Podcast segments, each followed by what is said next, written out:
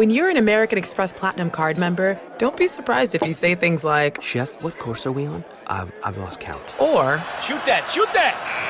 And even, Checkout's not until 4, so. because the American Express Platinum card offers access to exclusive reservations at renowned restaurants, elevated experiences at live events, and 4 p.m. late checkout at fine hotels and resorts booked through Amex Travel. That's the powerful backing of American Express. See how to elevate your experiences at americanexpress.com slash with Amex. Terms apply. Discover BetMGM, the betting app sports fans in the capital region turn to for nonstop action all winter long. Take the excitement of football, basketball, and hockey to the next level with same game parlays, exclusive signature bets, odds boost promos, and much more. Plus, now you can sign in, place bets, and manage your cash balance under the same BetMGM account in DC, Maryland, and Virginia. With the same username and password throughout the DMV, it's never been easier to play with the king of sportsbooks. Download the BetMGM app today. BetMGM is an authorized gaming partner of the NBA and an official sports betting partner of the NHL. BetMGM and GameSense remind you to play responsibly and offer resources to help you make appropriate choices. Please gamble responsibly. BetMGM.com for terms and conditions. Must be 21 years of age or older to wager. Washington, D.C. only. Please gamble responsibly. Gambling problem? Call 1 800 Gambler.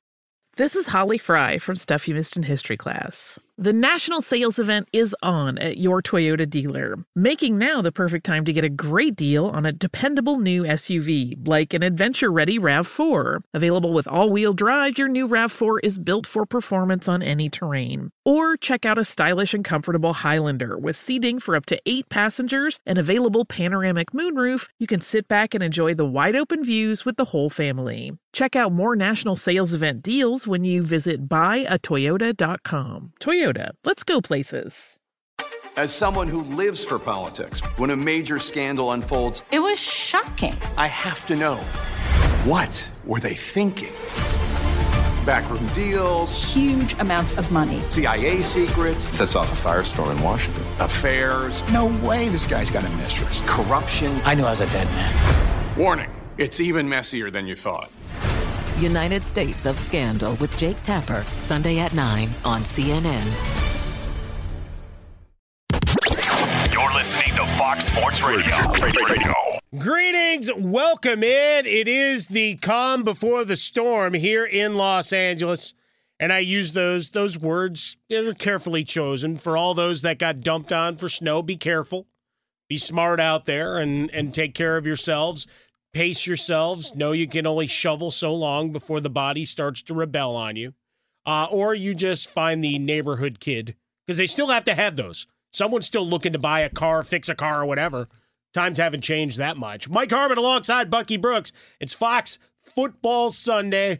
It is Pro Bowl Sunday ahead of Super Bowl week here in Los Angeles, where it'll be in the high 70s most of the week. So even if you don't have a dog in the proverbial fight, come on out and join in the revelry. Plenty of celebrations to come. We'll talk about the college all star games because we're still doing those this week, all the big events in Las Vegas, and of course, start to set things up for Super Bowl 56 next week, as well as all the stories of the week. And, and you know what that means litigation uh, and trying to get behind the curtain to, to the great and all powerful Oz of how things are run. But how are you, man? How was the week? Man, the week has busy. been yeah, the week has been great. Like spent a week in Vegas. Uh, part of the week was dealing with the East West Shrine game, East West Shrine Bowl. That's officially. Is it a bowl now? Yeah, it used to be the Shrine game, right? Bowl. Yeah.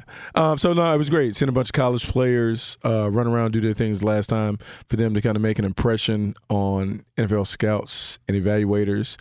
Simultaneously, the Pro Bowl was beginning to heat up. Uh, guys were coming in town as I was leaving, and so no, it was a great time. It was a great football festival. Uh, meanwhile, across the country in Mobile, they were dealing with the Senior Bowl. So um, it's kind of like the final deal, the final dress rehearsal for a bunch of scouts that are hoping to elevate their NFL draft status. Well, and that's the curiosity in all of this, right? You come from different styles. You used to playing in different systems. I saw a little bit of Malik Willis, and we'll get into him a little bit later on in the show uh, because that's one of the names that people will start to hear, and more highlight packages uh, will be clipped together about him after his Senior Bowl week. But in, in, a, in a clip, he was just talking about it of just there's the feeling out process, not just in the practices, but even getting into the game where guys are still so cognizant of not leaving any gaps, right? In terms Yeah. of covering up their Mhm. teammates and going into the motions of what they've normally done with their college teams and and their offensive or defensive sets. He goes, so yeah, it's going to look disjointed, and I thought it was the most rational and reasoned Yeah. thing I've ever heard from a player related to one of these games. Yeah, no. What's What's interesting about um, Malik Willis talking about that? Like that's the biggest adjustment for a lot of these guys. And every game has its own set of quirks and rules um, that are designed to make the game easy for the players to showcase their skills. But you're still talking about rosters with players who've never played together. Uh, you have a week to get it going. You have maybe three legitimate days of practice to kind of figure it out, and then you have a game in which you expect to perform at a high level. A lot of things going on. There's also like that hidden little deal where you don't want to get hurt. So how do you play while also kind of protect the assets? Because the last thing you want to do is get this close to uh, the pot of gold at the end of the rainbow and mess it up. And so you have all of those things working, which makes it a very, very challenging deal for the players that are participating in the game. We talk about the business decisions made on every given college Saturday and NFL Sunday. I can only imagine the conflict within a player's head about uh, like even within a play and we know it's bang bang and, and Mhm. decisions have to be made in a you know in a flash but just that very point of all right I don't know where my ceiling is here but I'm certainly not going to give myself the opportunity to hit my floor by either putting something on tape terrible or putting yourself in the position to get hurt. Yeah, and that's hard because like when you play to avoid injury, typically your play wanes because you don't engage. You're not as aggressive. Um, you're certainly not as physical because you're trying to avoid the big shot that leads to something that is catastrophic or um, devastating. And so when you have those things, you begin to play up, and I mean, you, begin to like kind of take plays off. And when you do that, man, it just doesn't look good on tape. And so it's that delicate balance that you have to kind of um, figure out. It's that debate that you have in your head constantly. And when you're on the field, man, the last thing you can do is think about injury because once you lose that cloak of invincibility, like you can't do it. Gladiator can't go into the Coliseum worried about what the negative things could happen. You have to go in there thinking that you're going to slay the victim. And so it's just, I mean, it's just this conundrum that players find themselves in when they enter into these, to these games. Well, and if you pull it back out further, right, you're on the broadcast uh, for the Shrine Bowl. Mm-hmm. It's going to take some time to Yeah, get used to that. Shrine Bowl. the Shrine game. It's the Shrine Bowl. I mean, I've got posters from back in the day, uh, signed by guys that were, you know, the Shrine game. But we'll we'll call it the bowl, right? And as you're talking to coaches, like they're trying to find that balance too, right? Winning is obviously everybody's main goal, but you're also trying to showcase guys, also be getting guys comfortable and getting through the week of prep.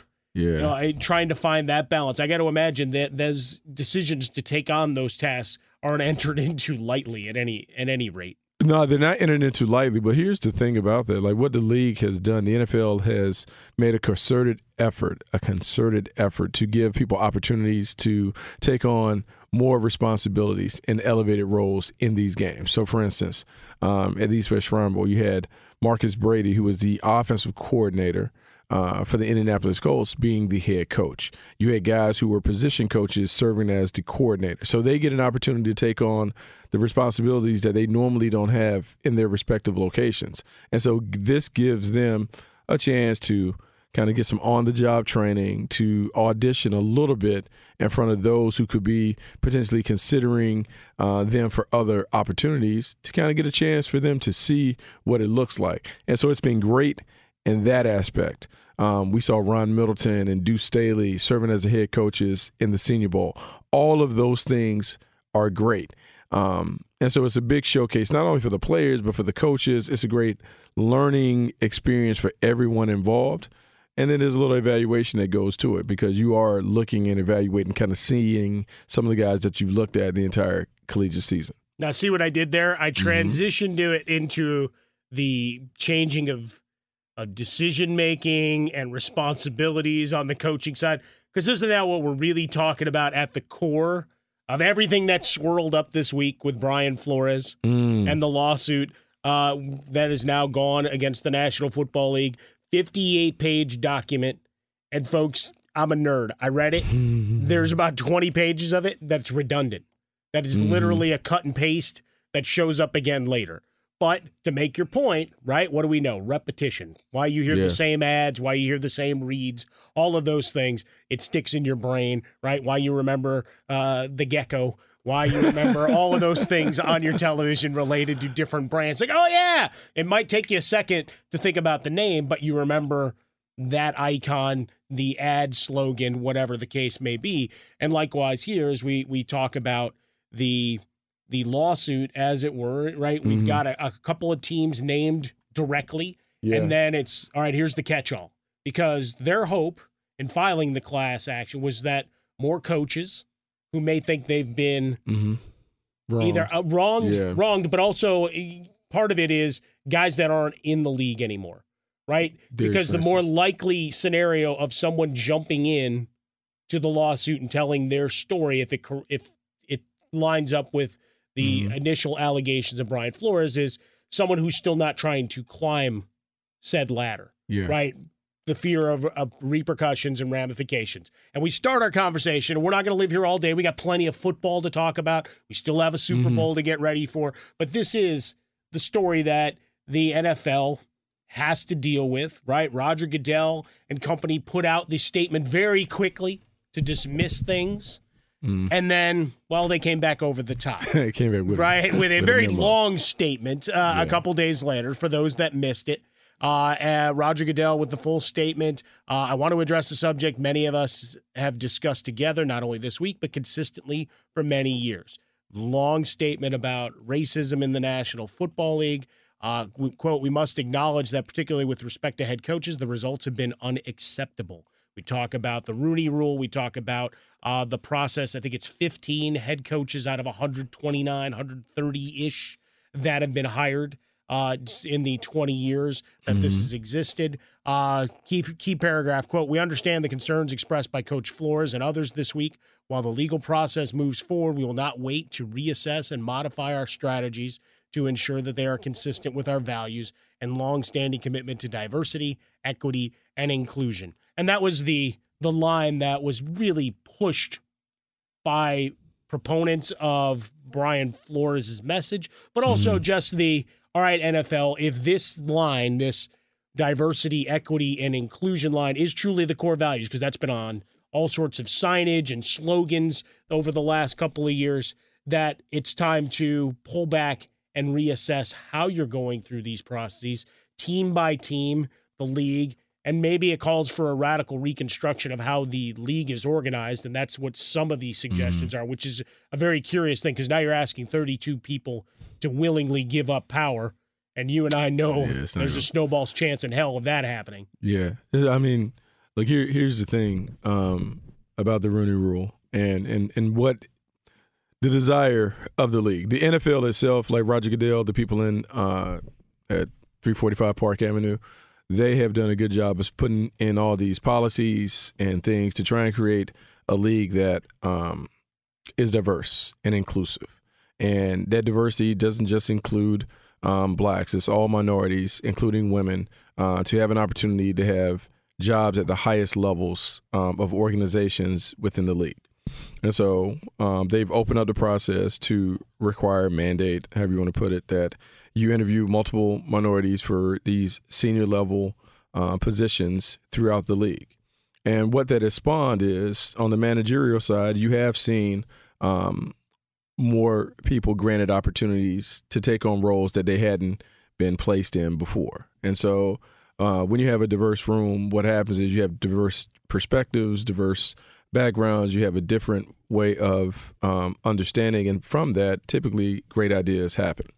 Now, the problem that you have is despite all the higher level management, managerial roles that we talk about within organizations, the head coach is seen as the ultimate face of the organization. That is the guy that we always talk about on Sundays when games are played. The head coach is kind of the one. We don't talk about the general manager. We don't talk about uh, the EVP. We don't talk about those guys. We talk about the head coach because he ultimately represents the squad. It's the head coach and then the quarterback. Those are two guys that we talk about. And so, in a league in which you have um, 70% of the players are minorities, you have uh, one black coach, two other minority coaches. Like people are saying, like, look, it doesn't match the field. How can you have these guys in high ranking positions, but you have all these other players on the field? that doesn't match up.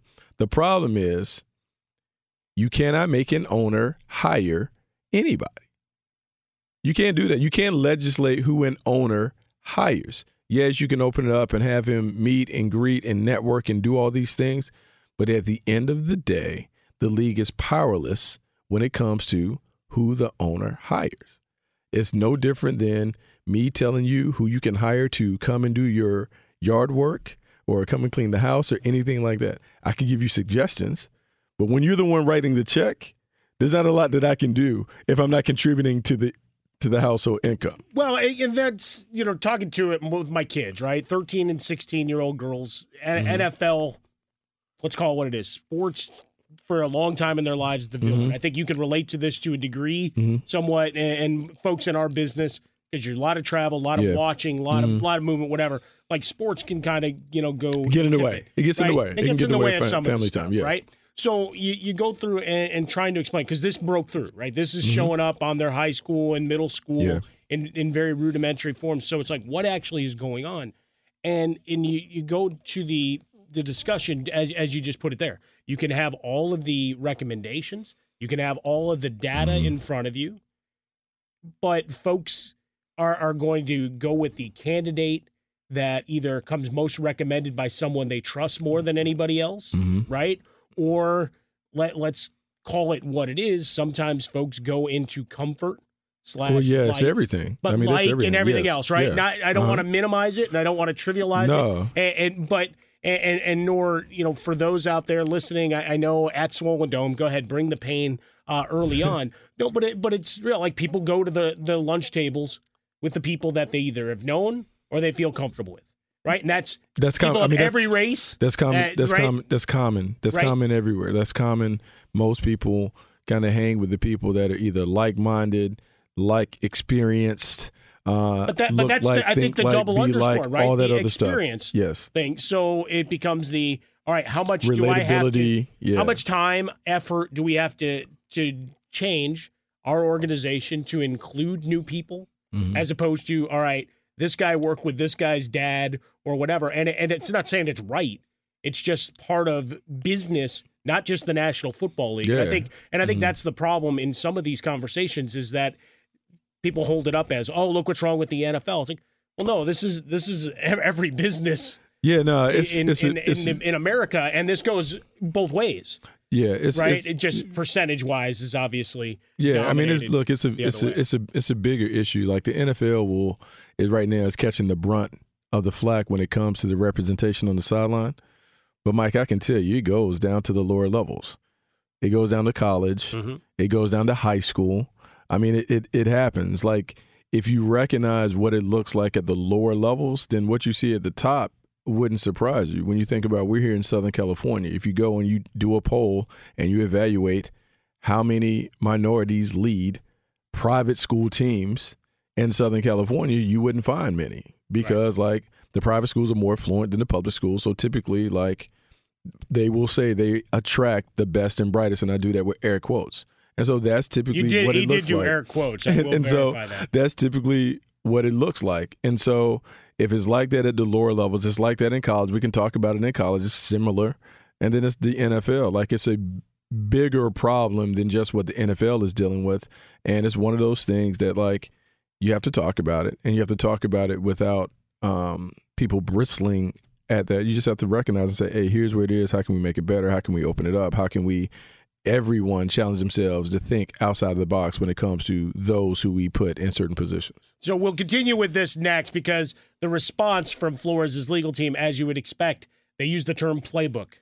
See, use the Mm, football vernacular right. to talk about Roger Goodell and the league. We're just getting warmed up. Plenty of football to come. The Jaguars, the Giants, and so many others uh, with hirings and decisions to make in their personnel as well. We'll get into deep that deeply here on Fox Football Sunday. He's Bucky Brooks. I'm Mike Harmon. We're just getting warmed up. Grab another cup of coffee. Let's go. Fox Sports Radio has the best sports talk lineup in the nation. Catch all of our shows at foxsportsradio.com. And within the iHeartRadio app, search FSR to listen live. Hey, this is Jason McIntyre. Join me every weekday morning on my podcast, Straight Fire with Jason McIntyre. This isn't your typical sports pod pushing the same tired narratives down your throat every day. Straight Fire gives you honest opinions on all the biggest sports headlines, accurate stats to help you win big at the sportsbook, and all the best guests. Do yourself a favor and listen to Straight Fire with Jason McIntyre on the iHeartRadio app, Apple Podcasts, or wherever you get your podcasts. Discover BetMGM, the betting app sports fans in the capital region turn to for nonstop action all winter long. Take the excitement of football, basketball, and hockey to the next level with same game parlays, exclusive signature bets, odds boost promos, and much more. Plus, now you can sign in, place bets, and manage your cash balance under the same BetMGM account in DC, Maryland, and Virginia. With the same username and password throughout the DMV, it's never been easier to play with the king of sportsbooks. Download the BetMGM app today. BetMGM is an authorized gaming partner of the NBA and an official sports betting partner of the NHL. BetMGM and GameSense remind you to play responsibly and offer resources to help you make appropriate choices. Please gamble responsibly. BetMGM.com for terms and conditions. Must be 21 years of age or older to wager. Washington, D.C. only. Please gamble responsibly. Gambling problem? Call 1 800 Gambler. This is Holly Fry from Stuff You Missed in History class. The national sales event is on at your Toyota dealer, making now the perfect time to get a great deal on a dependable new SUV, like an adventure ready RAV4. Available with all wheel drive, your new RAV4 is built for performance on any terrain, from the road to the trails. And with plenty of passenger and cargo space, plus available tech like wireless charging, you and your entire crew can stay connected. Or check out a stylish and comfortable Highlander with three spacious rows of seating for up to eight passengers. And with available features like the panoramic moonroof, you can sit back, enjoy the wide open views with your whole family. Plus, both RAV4s and Highlanders are available in hybrid models, so no matter your style, you can drive efficiently and save on gas. So visit your local Toyota dealer and check out amazing national sales event deals on RAVs, Highlanders, and more when you visit buyatoyota.com. Toyota, let's go places. Welcome back in. It's Fox Sports Radio's Fox Football Sunday. Honored to be with you this morning, wherever you are, making us part of your day. We appreciate you. As you get out and about the iHeartRadio app, SiriusXM Channel 83, your local affiliate. Keep us close to your heart. Evangelize, tell your friends. Big week of coverage forthcoming here as we lead up to the Super Bowl Radio Row at the Convention Center. All the interviews, lots of the stars that you know and love, and and some surprises along the way. Uh, it's like a family reunion because many of these people I have not seen in the flesh in over two years, mm. given the pandemic mm-hmm. and and certainly travel restrictions there, plus Radio Row, travel costs and budgeting and well, kids growing up that you know you can't necessarily disappear for that week at a time. All of those kind of things. So it's uh, an exciting week ahead. We'll chronicle it all uh, at Fox Sports Radio on all your social media platforms. Me at Swollen Dome. Happy to be with you, Mike Harmon alongside Bucky Brooks. Five years in the league. The Amazon Scouts View. Mm-hmm. Yeah, buddy. Uh, Fox Sports Digital, so foxsports.com, FS1 here on Fox Sports Radio, analyzing and calling games. The East West Shrine Bowl, boots on the ground in good Mobile, job. Alabama, like all that, of that stuff, man. That was, that was a good job. Kind of calling it out. I got to pound that one. And Shrine, Shrine Bowl. This is this is different take. Now, look, this is this is a fun time of year because what you're doing is so years ago the NFL has done a great job because this is what they wanted to do. They wanted to make the NFL a 365 game. Absolutely. They wanted to make it a year round. They want to create a year round calendar. And what the league has been able to do is there is not a month in which we don't talk about the NFL in a major event. Well, and now they're playing bully ball even on Christmas Day by yeah. playing games, which they had ceded that to the NBA for a they, while, and they, finally they said, did that. Eh, so, so now we're taking it over by pushing the Super Bowl. You notice how subtly the Super Bowl has moved from the end of January to the middle of February. Yeah, wait till they add that 18th game. Right. So so they've done that. They moved the combine now from the end of February into March. You have the draft in April. You have the excitement of I mean, we get excited about something that doesn't even really matter. We get excited about mini camps. Oh yeah. Yeah, yeah. in May. And we, and we uh, score all the uh, red Mm-hmm. zone. Hey, look, he was only two of seven in red zone drills on May 6th. Right. What happened? Right. So so we Call get- us. Let us So know. so we get that the only month in which it's a little dead is a little bit in June. But what they do is veteran training camp is in the middle of June, and then training camp opens in July. So there's really not a month in which we don't talk about the National Football yeah, League. you've got that three about a three week period where everybody goes on vacation, and everybody in every Yeah. Mm-hmm. front office holds their breath. Hey, Will we be the ones to yeah. avoid any police blotter, any injuries because a guy Main decided is- to go yeah, for a hike? Yeah, you got to get you got to get through Fourth of July. Like that is the tipping point. So, second week of June is is the end of the offseason program. Everyone knows that the the calendar is circled July July fourth, Fourth of July weekend. If you can get through that weekend without anything happening, you're good because in a couple weeks they come right back to training camp. Well, because those next couple of weeks after they have their little Yeah, what- that's it. whatever Because- getaway, because because now a- they're getting back in Yeah, shape because 'cause- they've got to be coming in shape. Like, Yes. because I mean, when you played, let's call it what it is, Yeah, right? I, rem- I remember going to some of those two days, and you'd have guys off on the Mm-hmm. you're side, working, puking in working, a bucket, whatever, you're working, to get into shape. You're working into shape, but for players, Not you though. Nah, not quite. but for players, Fourth of July, that is the last. That is the last kind of free weekend. So that's the last time that whatever you're gonna get in for the off season, Fourth of July is the last time that you can do it because from that point on, it is all football. There are no holidays or getaways or anything else. We don't celebrate Labor Day. We don't do any of that stuff. Well, you're you're working within a couple of days, right? First games, Yes, right that's there. why Fourth of July typically Fourth of July in Vegas, Miami, it's popping. That's that's it. That's the players. That's the last.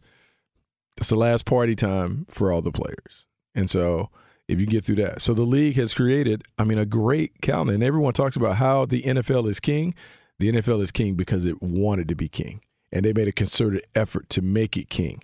And right now, we've seen the National Football League is pretty much bulletproof when it comes to whatever you throw at it, whatever scandal may leaks out. It has been able to weather the storm. Well, because that's where we're at right now, right? And in Mm-hmm. terms of this Brian Flores lawsuit, 58 pages. Mm-hmm. Everybody detailed the the chronicling, and you've seen the interviews all over. Uh, there were a couple where it was like, can can the lawyers back off a minute and let Brian Flores actually speak? like if you're ta tagging him as, hey, we've got Brian Flores here, the guys sitting to his left and right shouldn't be doing all the talking. Right. That that's a whole other part Mhm. to it, right? I, if I wanted Mhm. legalese, I'll go watch Law and Order and and see Sam Ooh, Waterston, you know, wax show. poetic. Great well, that's how. I know. I mean, that's how I can at least get through some of these Yeah, documents great. with some of the legalese. I mean, great show, Law and Order. I mean, It's coming back, buddy. I mean, why, why why would it ever go away? I know Jesse L. Martin evidently the- might be coming back. like, I mean, this is big like- stuff. I mean, I'm gonna say this, Harmon. Like, if you're on a show like that, why would you ever jump off? Like, No. why would you ever jump off the gravy train? No, I mean it's like what NYPD Blue when David Caruso jumped off to try to do a movie. Now, Oh, What about all the people at ER? All the people at ER. Oh, Well, I want to go do my own worked. thing. Yeah, I mean, Clooney that's it. Work for him. Yeah, Anthony Everybody- Hopkins. Dude, Well, at least Anthony off. Edwards, he he went and became a director, producer, whatever. So he he made some money, but I'm sure he regrets Oh man, but that. And they killed him off too. Oh, Like they didn't man. even give him an opportunity to come Hey, back. Now it was a, it was a great final season. Like a lot Yeah. of I mean, you know like Yeah. showing the range of acting Mm. ability Mm. as if you were auditioning for future dramatic roles on the silver screen. very dramatic. But yeah, to your point, yeah, the gravy train is rolling. The gravy, the gravy train is rolling. We've been And- renewed, renewed for how many years? Nope, I'm not leaving. Renew that Uh, contract. Oh, and Just don't do something stupid to get yourself fired. And here, here's here's what I would say. Like I, I don't I don't know anything, but I think the pandemic also showed the appetite of the fans. Because see, you remember when we had those COVID postponements and games had to move from Sunday to Tuesday. Sure, time shift to Wednesday afternoons and stuff. Absolutely. And you, and you remember how excited you may have been personally to just be able to go home after work and pop on the TV. Oh, it's an NFL game on a Tuesday. Yes. How great is this in the middle of the afternoon? Yeah, I'll I'll tune it in. I am sure that 345 Park, they were like, hmm, see what that number did? No, that's exactly right. It's like, all right, well, we might, number? we might have not have a gate here because of the pandemic, but people butts and seats, advertisers, good throughput for advertisers. I mean, you saw the rates for the Super Bowl. Did you see the final Oh, numbers? so ridiculous. Seven million Oh dollars. oh yeah, and, and those final slots. And so let let me say this because today Good on you, NBC. t- today is Pro Bowl day, and today is the annual day where everyone on the media side is like, "Oh, this is such a terrible product. Oh, it's so bad." Just check out the number that this Pro Bowl. It'll be does. almost nine million again. Just, just check out the number that it does, and you tell me from a business standpoint, why would you ever kill that off? No, everybody cries about it. I don't care if it's the ninth alternate. Like people get all mad. It's like, oh, this guy got named to a Pro Bowler. Like we we did a little bit on Friday. It's like Yeah. Mac Jones, right? Twenty two touchdowns, thirteen interceptions. Doesn't matter. Nobody Mm-hmm. remembers that. They remember that New England was winning and Mac Jones is likable. And and I will tell you, and I will tell you that one of my teammates said this. He went to the Pro Bowl one time. I think he went his rookie season. He said, "Man, it doesn't matter. They could call me Pro Bowler for life." So Mac Jones, when we reference Mac Jones from here on out, it is Pro Bowl quarterback Mac Jones. No, it's that's the- former Pro Bowler Mac Jones. those, what, whatever those all it looks matter like. on the resume, right? Because there's very few of those accolades that that cut through, right? You're going to have your all mm-hmm. rookie team. You Mm-hmm. Yeah. will have. I mean, obviously, we know the difference between all pro and Pro Bowl, mm-hmm. but the general vernacular, right? Because you could put up a bunch of Pro Bowls. You may only have one or two All Pros. Yeah, you right, know, if you're lucky. But like a Pro Bowl, you could be eight, ten, whatever time, and Yeah. you, and however you got there doesn't matter. it does not. Right. it once you're a Pro not- Bowler, you're a Pro once Bowler. You're a Pro 'Cause five years from now, we don't remember whether you were third or eighth. Yeah, once you're a Pro Bowler, you dance with the rest of the Pro Bowlers. Like I saw, the same I saw swag and all Chad. Ochocinco, right? He was at a um, he was at a trading card uh, event in Houston, Mm-hmm. and guy posted a gorgeous card that he had him sign. He found a, a cool fluorescent orange paint pen to get him to sign this card, and underneath it, it was four time Pro Bowler, and it just pops because you remember, like, because I Oh, think folks forget how good he and TJ were together, right? How People- good I that think- offense I think was. people people forget. Sometimes his, his antics and stuff around it, like people forget, like he kind of clouds it. But he he is that. So here's the thing: we talk about the Pro Bowl and the Pro Bowl not mattering. So there has been um, a bit of a conversation that if Matthew Stafford wins the Super Bowl, you can write his ticket into the Hall of Fame. well, he's at what fifty thousand career passing yards. So the biggest argument that some have countered back is, yeah, but he's only been to one Pro Bowl. and then I was like, well, wait a minute. I thought we didn't care about the Pro Bowl. No, Bowl. that's right. Ninety nine percent of the time, we don't care. Uh, but in this But now, debate, but now we throw it up. one time. Well, Pro and even Bowler. the Super Bowl will be thrown as all right. Now he's got as many as Dilfer, and I'll be like, he's got as many as Brees Mm-hmm. and Rodgers, and we've deified them. Oh, I know. I know. We put the Like you, the- like people did not like oil. You saw, you Yeah. got. I know you got response when we were doing the Aaron Rodgers stuff before the loss, Mm-hmm. and certainly once we were able to, you know, shine it up and say, "See, we told you last week, and the week before." Yeah. And the week before, how this party was going to end. still so talking about it. People but, still but, talking about But it, still, yeah. just the idea of Mhm. you know, here's all the lofty, lofty numbers and Mhm. playoff appearances, whatever. But it's still the end game is the same, right? I mean, Yeah. we we talked about it last week. My favorite tweet after they were defeated was, you know, all right, thirty years of Favre and Rodgers, as many Super Bowls as Trent Dilfer and Joe Flacco Yeah, two guys that are always dismissed as well you know they they just happen to be there it's like no there's there's still in that moment they still had to do their jobs Mm-hmm. yeah. right and that's the thing for brad johnson for all of those guys just absolute disrespect you know uh nick foles right it's it's a brian no continuing thing here on and sorry Mhm. brian i gotta do it the the fools thing like he had to be great for a month he was great for a month or two weeks or Yeah. whatever it had to be right it it it doesn't mean it projects to a 12 year career No. but for a month, you won when it mattered. Can you be hot? That's it. you get hot in the Eli? Manning, the argument for Hall of Fame and everything else. He's Hey, got man, two of the biggest I'm- throws I'm be- I'm be in, in the last That is- 25 years of the league. That is the hardest one for me when people talk about Eli Manning going into the Hall of Fame because when you look back, I think he led the league in interceptions maybe three times. Oh, yeah. He went to the playoffs maybe twice, but Mm. both times he went to the playoffs, they reeled off all those wins. Um,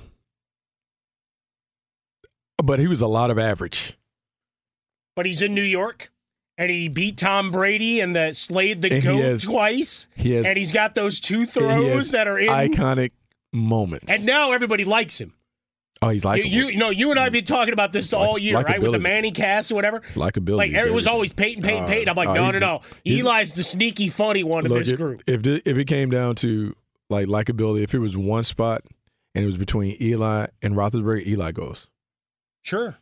If it, if they came up at the same time, they're like, "Hey, we only can take one quarter." Except They- Ben would drag up the uh, wacky doctor's game operation, and he'd buzz all the places he was hurt and kept Oh, playing. and he would make sure he reminded us, well, you know, the injuries that I had.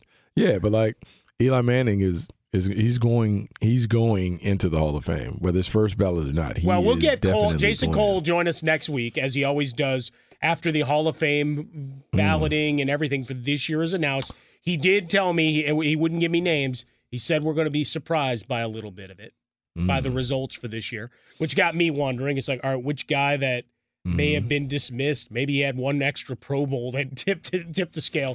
But we'll get into that because Oh, he was also wanna- joking that five years from now it might be the shortest meeting they ever have with the guys that'll be eligible to Oh, go in. done. Right? Assume, assume Larry Fitzgerald finally sends a, a release that I'm done because right now he's not retired.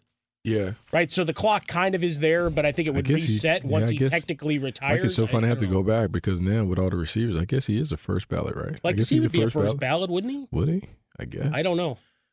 Was Like the Johnson numbers. first ballot? Yeah. I guess. I mean, I guess Fitz would be. But but to the point of the guys that are No, retiring like like this like year, all right? those guys. like, Like, right. we know it's three that's going in that class five years from now. Gronk, Brady, and we assume Roethlisberger. Well, and I think if Rodgers doesn't, he decides to. I don't think he does. I mean, who knows? I, th- I Who think he knows with sticks around guy? for Like, another he- year. Just like he he may everybody. he may not he may not go now. He may not retire now because Tom Brady's retired, and that means that he would have to go in and share the stage with Yeah, him. no, he wouldn't Hall of Fame. So he may he may just play another year just so he can be like I can have my own thing. Well, I still think he's going to be a Packer. We got a story on him a little bit later because the organization is already Oh, throwing I all mean, the they're- flowers they're out and groveling everything and else. begging and it's really unbecoming Oh, on so- so many levels. so all right, we got so much more ahead, but we've got to turn it over to our buddy Isaac Lowenkron. He's got what's trending, maybe an Olympics update. Uh, maybe not. The women's hockey team is destroying Switzerland. Yeah, they are. nothing. That's right. That's the way to go. Hey, it's up to Let's seven, go. baby. Through seven two. nil. Yeah. Yeah. that's right. USA. Sportsmanship. You would think that. Well, isn't Switzerland?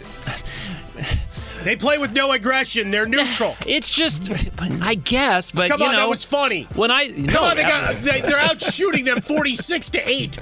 I'm just saying, with the weather in in Switzerland, uh, there's a lot of ice. It's cold. You would think they would be a little more proficient in hockey, and you would think their Hmm. defense was not like Swiss cheese. Wow, mm. look at you. I was just gonna say though that the ultimate, please, no. the gotta agree with you there. The, the, the ultimate compliment I I can give hosts around here is that I would rather listen to them than I would listen to myself. And you you both know how much I love listening to the sound of my own voice. But that last segment was outstanding. I really really enjoyed. it. Oh, I, I would throw two two cents in. I, I'd like to get your quick perspective on what you feel the the value is of being named All Pro because actually my sense is that All Pro is a more prestigious, sure, Yes. yet le- less popular honor than the Pro Bowl. What do you think? Yeah, it's it's definitely more prestigious when you're named All Pro, um, which is funny because All Pro comes from the AP writers, right? Yeah. Um, yeah. Pro Bowl is supposed to be from the players, the fans, and everything. But yeah, All Pro is the one that is kind of like the one that validates your performance. Right. And and you know no chance of injury replacement, so mm-hmm. it, it's just it's You are really what you are. Yeah, it, Yeah. it's really the, the most elite. All right, back to you. Now, we'll we'll continue in the NBA on Saturday night, where LeBron James returned to the lineup after missing five games with left knee swelling for the mm-hmm. Lakers. He helped them rally from a 21 point second quarter deficit to beat the Knicks in overtime, 122 to 115, finishing with a triple double, 29 points, Yeah. 13 rebounds, and 10 assists. You know, I kind of You know, the knee loosened up a lot. Uh, my mind loosened up a lot more, and I was able just to play basketball. But just excited to be back in the uniform, back on the floor with my guys. Missed them. You know, I missed the game, and um, you know, happy I was able to make a few plays to help us win the ball game. The Milwaukee Bucks winning at Portland 137 to 108. Bobby Portis, a season high 30 points, six three pointers. He was 11 out of 13 from the field. The Phoenix Suns improved to 42 and 10 with a 95 to 80 win at Washington. DeAndre Ayton 20 points and 16 rebounds. The Suns have won 12 of 13. And in college basketball, late Saturday night, very late Saturday night, Arizona State in triple overtime upset third-ranked UCLA in Tempe, 87 to 84. Mike and Bucky, back to you. I will say this: we won't play a bunch of it now. Ilo, appreciate that at Isaac Lowenkron, but that game the Mick Cronin interview that aired, uh, Tracy Murray talking to him, and and they were kind of going through the game. I don't know that I've ever had a and listened to a coach be more pointed mm. in terms of specific moments and instructions. And he he called out pretty much every player on the team yeah. for one thing or another. It was the most amazing thing that that I've heard because he wanted to make sure it's like, all right, we play as a team right? You're hearing all of it. You're number three in the country, all of those. You still have to go play basketball and be a team. And be a team. And I, I will say this about Cronin. What I've grown to appreciate about him is um, I kind of like teams that are gritty and tough. Um, I think that runs maybe a little counterculture to LA. You don't fancy LA as being a team that will reflect kind of like a tough the grinders grinded right? yeah. yeah but but UCLA and the way they play on the Cronin is certainly a little more edgy than um, we're accustomed to seeing from LA teams. Now, I wondered how long his style would necessarily work because it seemed like the LA fan base, the UCLA fan base, turned on Ben Howland, who had similar approaches sure. when it came to. I felt like when Ben Howland came out to UCLA, they basically played Big East basketball in the Pac 12 mm-hmm. and won. And so uh, I wonder, it is a grinded out, grimy, tough, we're going to defend, we're going to do those things. Um, but I like it. I like I like the way that he holds his guys accountable. Yeah, it, we'll get into that a, a, bit more because well, we're going to turn the the clock back to high school, talking about multi-sport athletes and the importance thereof. Because there's a, an interesting story that came out of the divisional round as we lead towards the Super Bowl. He's Bucky Brooks. I'm Mike Harmon, and this is Fox Football Sunday. Discover BetMGM, the betting app sports fans in the capital region turn to for nonstop action all winter long. Take the excitement of football, basketball, and hockey to the next level with same game parlays, exclusive signature bets, odds boost promos, and much more. Plus, now you can sign in, place bets, and manage your cash balance under the same BetMGM account in DC, Maryland, and Virginia. With the same username and password throughout the DMV, it's never been easier to play with the king of sportsbooks. Download the BetMGM app today. BetMGM is an authorized gaming partner of the NBA and an official sports betting partner of the NHL. BetMGM and GameSense remind you to play responsibly and offer resources to help you make appropriate choices. Please gamble responsibly. BetMGM.com for terms and conditions. Must be 21 years of age or older to wager. Washington, D.C. only. Please gamble responsibly. Gambling problem? Call 1 800 Gambler.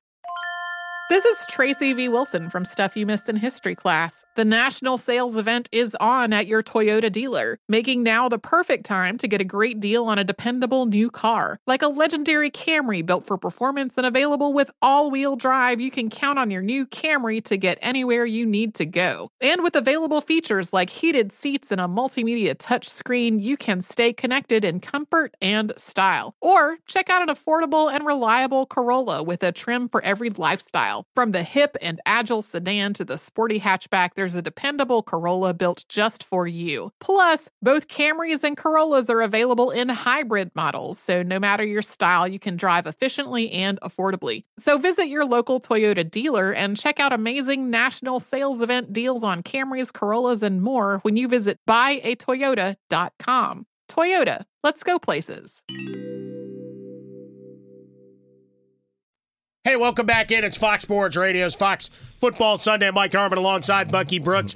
Coming up in about 10 minutes, we'll get into the Jaguars, their path forward.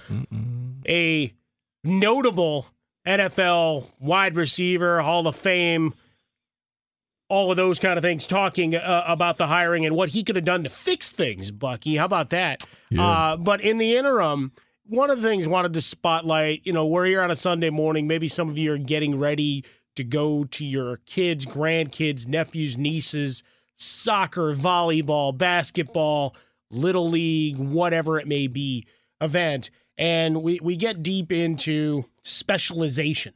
Right, we talk about it all the time uh, as related to Major League Baseball. All right, now you're a reliever, and, and never will you start another game, uh, and bullpen management and all those things, or getting to that that fork in the road of where you have to make a decision. Right, the Kyler Murrays of the world. Of Yeah. hey, I can go first round here. I can be the number one pick over here. And when he has a bad game, you still have to have the you know old shots of him in his Oakland A's jerseys. Uh, but one of the things that came out, and I saw this, it was on USA Today, the high school sports, is going back to the divisional round, pointing out that all eight quarterbacks that were playing played multiple sports in high school Yeah. right? That the specialization didn't happen till the next level. And Mhm. even then, you'd have guys that would dabble. But in this case, you know, you look at Matt Stafford and you'll see Clayton Kershaw's face show up a lot this week. I'm sorry, I can't protect you from it. Uh, you know that'll be one of the big storylines. But you go back to Joe Burrow and a lot being made about his play in high school basketball Mhm. and on down the line from Brady, Josh Allen, a lot of, a lot of crossover between football and basketball. But just that point of muscle development, fatigue, all of those things that we we talk about aging out and just saying I'm done with this. That perhaps that second sport helps keep the opportunity alive for anything to happen. Yeah, it absolutely does. And here's what I've learned from being around a lot of quarterback coaches throughout uh, my time. They talk about the value of the quarterback playing multiple sports. So in basketball, they say the value is not only in the footwork and the athleticism that basketball requires, but it's the vision.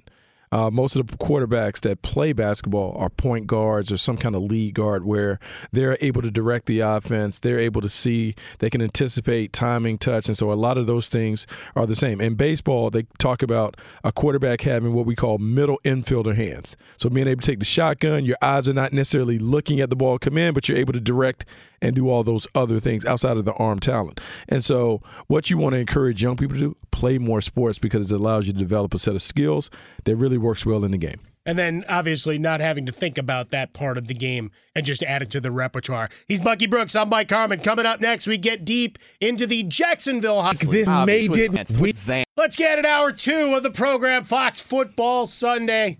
We are watching absolute domination. Ice hockey, United States seven, nothing. Thir- Under 14 minutes remaining. Is Mm-hmm. Yeah. it, you know, on Run- principle, run do it they have up. to pull the goalie? Run or it what up. do they do? Run it up. Do you Goal run it up? You just keep running it up? Look at what that. do you do? What about sportsmanship? I know. Isn't that what like we're taught? seven, cause seven Neil is, man, that is. Ice up, son. Ice up. Well, there is that. Yeah. Anytime I can add Steve Smith, you know, I, once upon a time, Mike Harmon alongside Bucky Brooks uh, here, Fox Sports Radio at Bucky Brooks, where you find him on Twitter, uh, Fox Sports Digital, FS1, big Super Bowl week ahead. Plenty of appearances, I'm sure, uh, across your airwaves, not only on the network, but across the larger landscape, a lot of local affiliates. Uh, find me over at Swollen Dome, much the same. A lot of barking to come this week. Uh, but as as we we go through the the process, sportsmanship and and going going through, it, it certainly is the the interesting billion dollar question for these Olympics, right? Because you're looking for storylines. Yeah. And how about the obliteration of a team after you lose one of your key Oh, players to an the- injury? All of those things. Just the obliteration. It's like, all right, we, we need storylines. We need uh, we need to be fired up. But yeah, it's you know, Mhm. thus far more has been said about why we're not talking about the Olympics than Mhm. anything else. But we'll see as it flows. I'll be honest. I'm be honest with you. Yeah. I knew they were going on, but there is nothing. I don't even remember the seminal moment when there was the opening ceremony. Like, and that's bad. I just don't I, I know there were some cool effects. I got to be honest. Friday, I worked early with Dan Beyer. I knew it was on, and if I was on air with Jason Smith Friday night, it would have been on my monitor because we would have discussed it. We would have talked about it. Here, it's a all right. It was 48 hours ago. Mhm. There was nothing major that can. Like the big headline is that Shaun White's going to retire from competing. Mm. Did you know Shaun White was still competing? Uh, no, I did not. Okay. Uh, and, and, and, and, and just, I'll, I'll, just keeping it real. No, I, did, I, well, I did not. I, just calling it what it is, and no disrespect to him or or any of those competing in the Olympics. I think, and and I made this argument the other day, and I'll, I'll stick with it. The fact that we've got so much football news Mm. kind of pushes it off to the wayside. It certainly and if you it don't watch a lot of episodic, live in the moment television, right? Maybe you're watching some of the Mhm. shows that are on NBC. Maybe you're a This Is Us person. Oh, Maybe you're one of the game shows or whatever right else. there, right? tearjerker. Well, no, psychologically, I can't go there. Uh, I get it. That's why I got I tickets for. Jackass later I on. understand today. it. I no, but understand but the it. idea being, you know, unless you're watching and you're in those moments and you get ads to remind you it's there, it would be very easy in our binge watching fraction, you know, the, just the way it's been fractaled. I like that. Mm-hmm. I'm using that word. Uh, and, and broken apart, right? You got your Disney Plus, you got your HBO Max, you got Netflix, all those things. You could not have any idea what's going on on actual television in the fall. No. Which means if you're not a sports fan, Mhm. this could have escaped you. Yeah, absolutely could have escaped you because I'll be honest. And then, look, man, I, I think there's a little bit of a summer Olympics might have more of the sports that are maybe easier to follow because you have like track and field. To me, when I think about the Olympics, naturally my eyes go towards track and field. I, I kind of see that as one of the events that you always talk about. Yes, I remember in the 80s, like Miracle on Ice and all that other stuff. Like that was cool. But you think about like track and field and all of those things that are associated with it. Uh, basketball, yeah, we talk about those things. But those things aren't winter sports. So now we're in hockey, yeah, some of the other stuff. Well, Curling. and men, men's hockey, they're, the NHL players are in Las Vegas.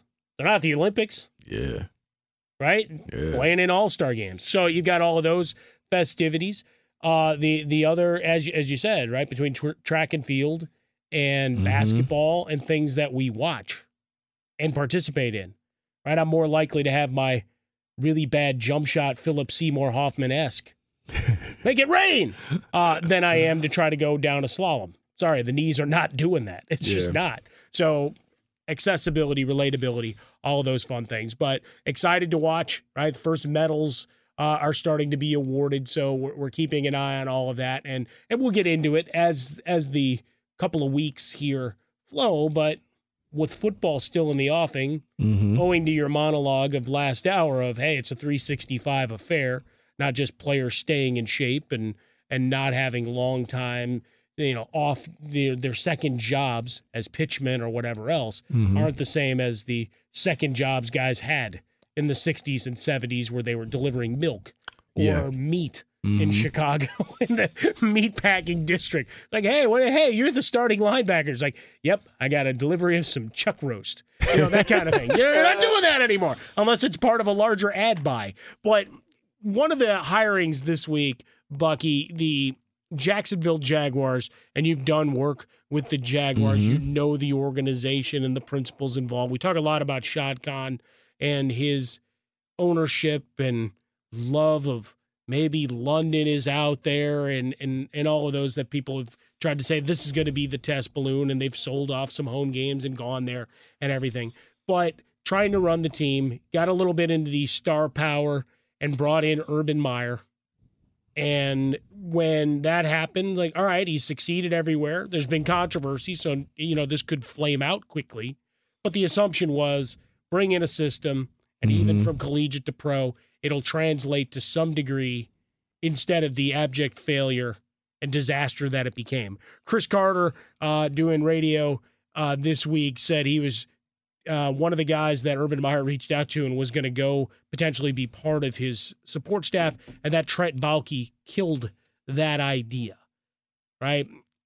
Mm. Ohio State, Urban Meyer, Ohio State coach, all of those things. Uh, and Trent Baalke, and, and it's not much about the Cris Carter, but it's more just the all right, here's what Urban Meyer allegedly was trying to put together and bring in other voices. And he, Carter specifically talks about the not getting on a plane and going to the bar back in week four uh, as this thing really started to show its cracks. But Trent Baalke is is a name that it, it as soon as you say it, people either shake their head, they mutter something to themselves, like it's a poisonous name in the National Football League. success in San Francisco, a couple of coaching hires that went awry, and now obviously his name, he gets more blame for Urban Meyer than Shad Khan. When Hmm. Shad Khan, as the owner, as we were talking about before, I mean, they're the guy that make the decision ultimately, Mhm. and then you've got to make that fit. What is it about Baalke that that just generates that that level of mistrust, I guess, in terms Mhm. of his ability or Uh, dislike, I guess is the other. well- like he, he has that for people that have never met him. Uh, I think there are a couple of things that were at play. One, the San Francisco 49ers appeared to have a great run with Jim Harbaugh there. And it seemed like, inexplicably, the run prematurely ended. Um, and the end appeared to come from uh, a battle of egos waging a war over who gets credit for the success. And in the moment, right, it was more, oh, that's Harbaugh again. Yeah. And then that waned. Yeah. And then after that, you saw Trent associated with, I think, in the last four or so years, uh, Well, he hired Tomsula. gone. He hired Chip Kelly. gone. That wi- the Chip Kelly one is really the disaster, Then which is goes- why when Urban yeah. Meyer shows up here, so you already have the genius.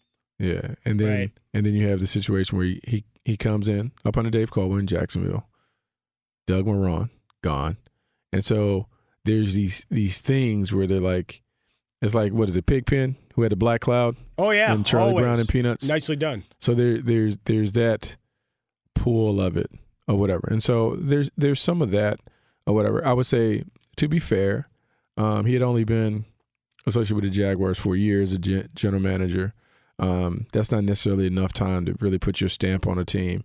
And fair or not, um, you know, Urban Meyer was ultimately the czar. So a lot of that falls on him. And so what I think ownership would like to do is they would like to give him a full opportunity to impact the organization. Now they're going to let him do that, but I think you saw if you saw Khan's comments afterwards, they want to beef up the brain trust in Jacksonville. They want to flip their football model. They would like to bring in some more people above and beneath Baalke to help facilitate the rebuild. So they talked about bringing in an EVP, an executive vice president.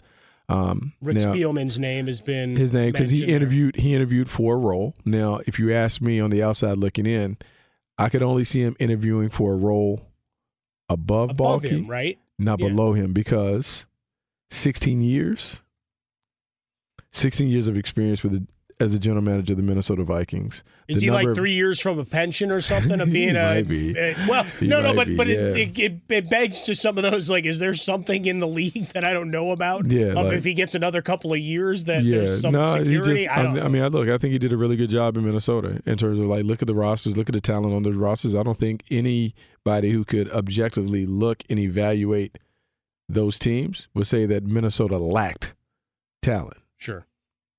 They didn't win to the level of maybe the talent, but they they had a very talented roster, and so I think that's some of that. And maybe, without knowing anything, maybe some of what took so long for Doug Pederson to come in or to be hired is trying to get the pieces of the puzzle right. Who am I going to be interacting with? Who is going to be the ultimate authority of all of these other things? How can I protect myself from some of this purported uh, discord that can be created? Uh, with Trent and all of that other stuff. So it is trying to put the organization in unison where you have a harmonious um, relationship with everyone on the football side of the ball. Now we'll do Doug Pederson. We'll talk about him coming up in about ten minutes. We'll get into the Mm-hmm. hire itself uh, in a vacuum because Mhm. again, with everything swirling about in the National Football League, every hiring Mm-hmm. kind of going under a different level of scrutiny here, uh, and just you can't just go, all right, the resume says this, and straight line it at this Mm-hmm. point. But we'll we'll try to maybe do a little bit more of that. But the the Shad Khan story and and the headline just very simply, no one we interviewed told us they couldn't work with our front office. So Mhm. it was a limbo situation, right? Byron Leftwich, Mhm. at least from all all reports, was he was the guy. It was just a matter of crossing T's, dotting I's, and then there was the wrinkle of Adrian Wilson, who he wanted reportedly to Mhm. bring in with him. Uh, some reports that within interviews, people flat out were being asked about Trent Baalke Mhm. while he was in the room, which which Shad Khan is saying, "Hey, nobody said they wouldn't work with our guys," uh, which seems a little too late. and what Yeah. else is he going to say? Oh yeah, no. eh, look, we had four guys that just looked him dead in the eye and said, "I can't do this." Yeah, no, I mean, I, look, I, I- think it's one of those deals where what you have to do is when you are interviewing for the job, one of 32, one of 32 prestigious jobs, you have to make a decision. Okay, what can I do? What can I live with to get this job? And if I take this job, can I live with it while I fix it so then ultimately I can determine how I want to do it? Because that's what coaches do. Sometimes they're like, look, man, if I go in here and win, then ultimately I can go back to the ownership and be like, hey, time to redo the contract and I need more power. I need more control, more ownership of the roster and the say and decisions and all of that stuff. You know, because here's what happens if if it happened like some are saying, we're buying Leftwich might have did a, a power move. where For a guy who's that. never been a head coach, that that would be a pretty big power move That- right there. I mean, right? that'd, be- that'd be a huge power move, and you're doing it not knowing if your name will ever pop up again on the cycle like it did. Well, because that's the thing, right? It goes fast. So part of me was conspiracy theory with Brady leaving and the roster upheaval ready to come in Tampa. That maybe Leftwich was also like, you know, Tampa, Tampa might be available to you here. I, I know, and we talked to Jay Glazer about. It. I and he's, Mm-hmm. you know, Bruce Arians is his vodka buddy, uh, and he's talked about openly. Hey, Bruce says he's going to die on the sideline, but Maybe life comes at you different. It, it, it, does- and, it and does come at you different. And so, so with that in mind, you think about it like it opening up, or is this Brady retires?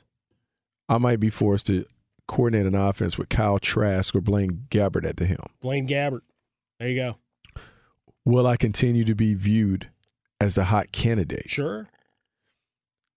I would say when you're a coordinator and you're in a spot like that with him, when your name is out on the cycle, you better get a job. Because the longer it plays, man, we see these guys cycle in and out. Like guys don't stay hot forever. So when you have an opportunity, you don't you don't willingly turn down an opportunity unless you have another one in the fold. You have to take the job that is there. because that that's like my conspiracy theory off it, right? Is when we look at the Buccaneers Mhm. on the defensive side, guys played out, right? We we saw that, Mhm. but they're all mid thirties guys. Yeah. When you talk about JPP, Yeah, no, no, and you're right. And Suh, and not to say they don't have another year or two, but the cliff is coming. Not just for Yeah. Jordan Spieth on a you know Pebble Beach Pro Am, which is just crazy as can be that that angle off the drone. But we'll get into that Mhm. later.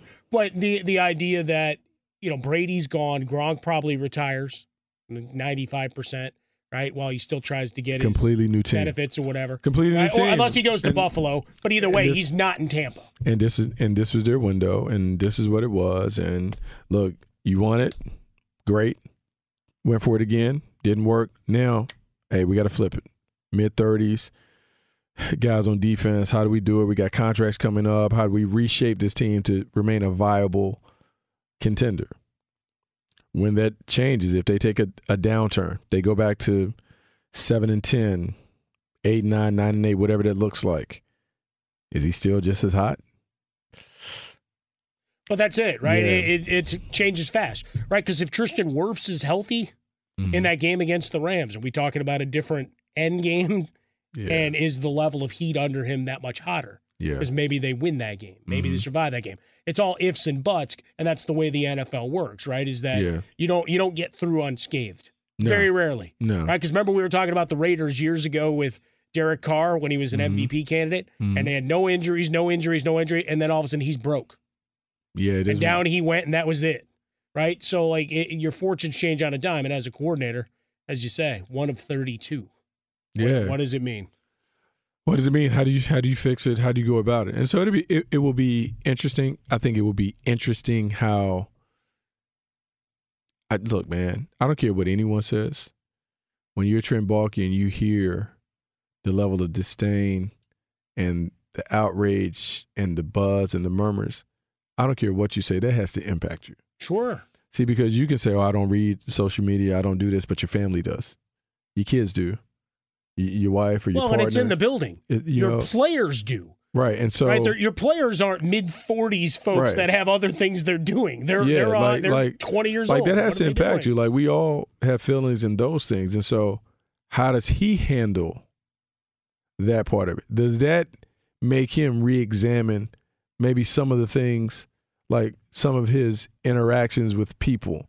Does he maybe soften a little bit when it comes to that, just because of all of that, how he's perceived to be? I mean, everyone's showing up at the building in clown suits. No, that's right. We'll talk about the clown out, and but we'll talk about the coach coming in, and maybe he helps in that smoothing process. Doug Pederson, the Jaguars. Well, and you. He's Bucky Brooks. I'm Mike Harmon, and this is Fox Football Sunday.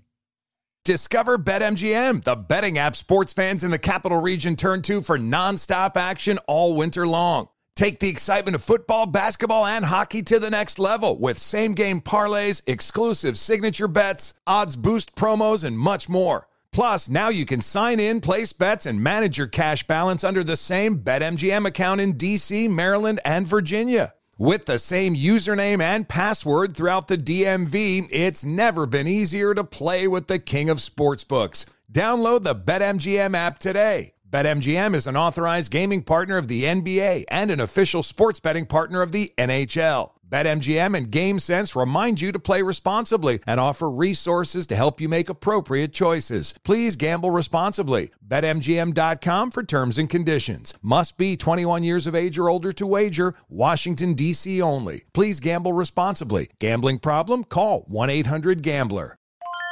This is Tracy V. Wilson from Stuff You Missed in History class. The national sales event is on at your Toyota dealer, making now the perfect time to get a great deal on a dependable new car. Like a legendary Camry built for performance and available with all wheel drive, you can count on your new Camry to get anywhere you need to go. And with available features like heated seats and a multimedia touchscreen, you can stay connected in comfort and style. Or check out an affordable and reliable Corolla with a trim for every lifestyle. From the hip and agile sedan to the sporty hatchback, there's a dependable Corolla built just for you. Plus, both Camrys and Corollas are available in hybrid models, so no matter your style, you can drive efficiently and affordably. So visit your local Toyota dealer and check out amazing national sales event deals on Camrys, Corollas, and more when you visit buyatoyota.com. Toyota, let's go places.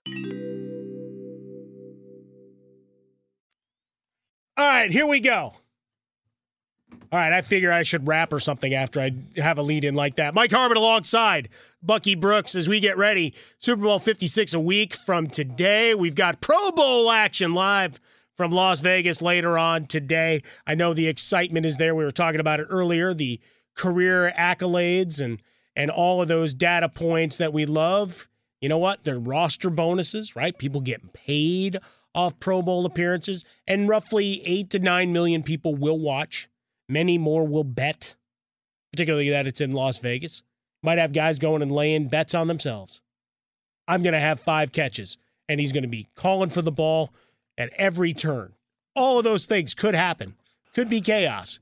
We know there won't be a lot of defense, except Micah Parsons has basically said he's going to chase Oh, everybody he, down. he says he's gonna knock him out like Sean Taylor if he gets a chance. Yeah, so that that you got that going for you if you if Mhm. you're a, a fan of well watching someone play defense in a Pro Bowl. So potentially you have that going It's, for you. yeah, it, it's it's hard now. It's it's gonna be interesting to see what it looks like. It normally, if it goes according to script, it normally doesn't become a football game until the fourth quarter. Yeah, one big hit though, he's going to the sideline. Gonna, the bat phone is going to ring, and they're going to be like, "Look, look, look, man, not not here, not here. You already won your your rookie of the year stuff and and all of those things. Just calm down. Go win your Madden get Madden games because he's part of the whole Madden Bowl Yeah, thing going on as well. But we're talking about the Jaguars, and now you bring in Doug Pederson in the midst of the lawsuit and Brian Flores, all the talk and expectation that Byron Leftwich would return to Jacksonville. Instead, not now back uh, in Tampa, and it looks like that's probably where he ends up. Right? You, you as you mentioned, Eric Mhm. Bieniemy is going to interview for the the Saints job, but the exp and Brian Flores has, but the Mhm. expectation is that Dennis, Dennis Allen will get promoted. That's the Right? expectation. That's the Yeah, expectation the as of right now. Yeah, that's the expectation they'll keep it because the program is run so well. He's done such a good job with the defense that you would think he's earned the right to have an opportunity to lead the squad. Well, he shut out Tom Brady and then got into a shouting match with him. Yeah. I mean, that that might be the first time everybody really knew who Dennis Allen was. Yeah, Who's Dennis. that guy he's screaming at? Yeah, the guy Den- that's owning him? yeah, Dennis Allen, um, one time Raiders head coach, probably a little bit before his time when Mhm. it came to the Raiders. Probably Which is what the ready for that Raiders generally do. Yeah, like part of the reason you do that is because you can get young, cheap talent to take over the head job. Like that's one of the things that they've always done. Well, commemorating the anniversary uh, this week of John Madden, Yeah, 1969, being named the head coach, and he was in his early 30s at the time. So yeah. So that's that's one of the things that they've traditionally done. Um, and so we'll see. Like the Saints' job is is one that's tough though because it's a tough rebuild. They have a lot of money. They got to clean up. They got to clean up the cap situation. like 71 million dollars. yeah, it's a lot. Still got to figure out what you're doing with Michael Thomas. Oh yeah. Still got to figure almost- out your quarterback You almost position. forget. Yeah, you almost forget.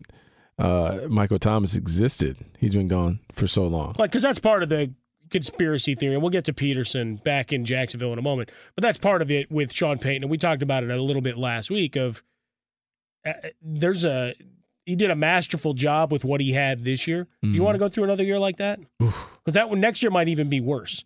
And the Yeah. only thing you have to hang your hat on is, you know, you, Cam Jordan and those guys up front on the other end, other side of the ball. Nothing. Like offensively, you could be as creative as you want. You got you don't have any horses on that side. You got Kamara, Nothing. and he can't stay healthy. You don't have anything. You don't have enough to really challenge people. Um, and they have to fix it. I mean, look, they've been able to kind of get butter from a duck when it comes to their wide receiver corps because they didn't have anybody that would scare you, particularly when Michael Thomas was away.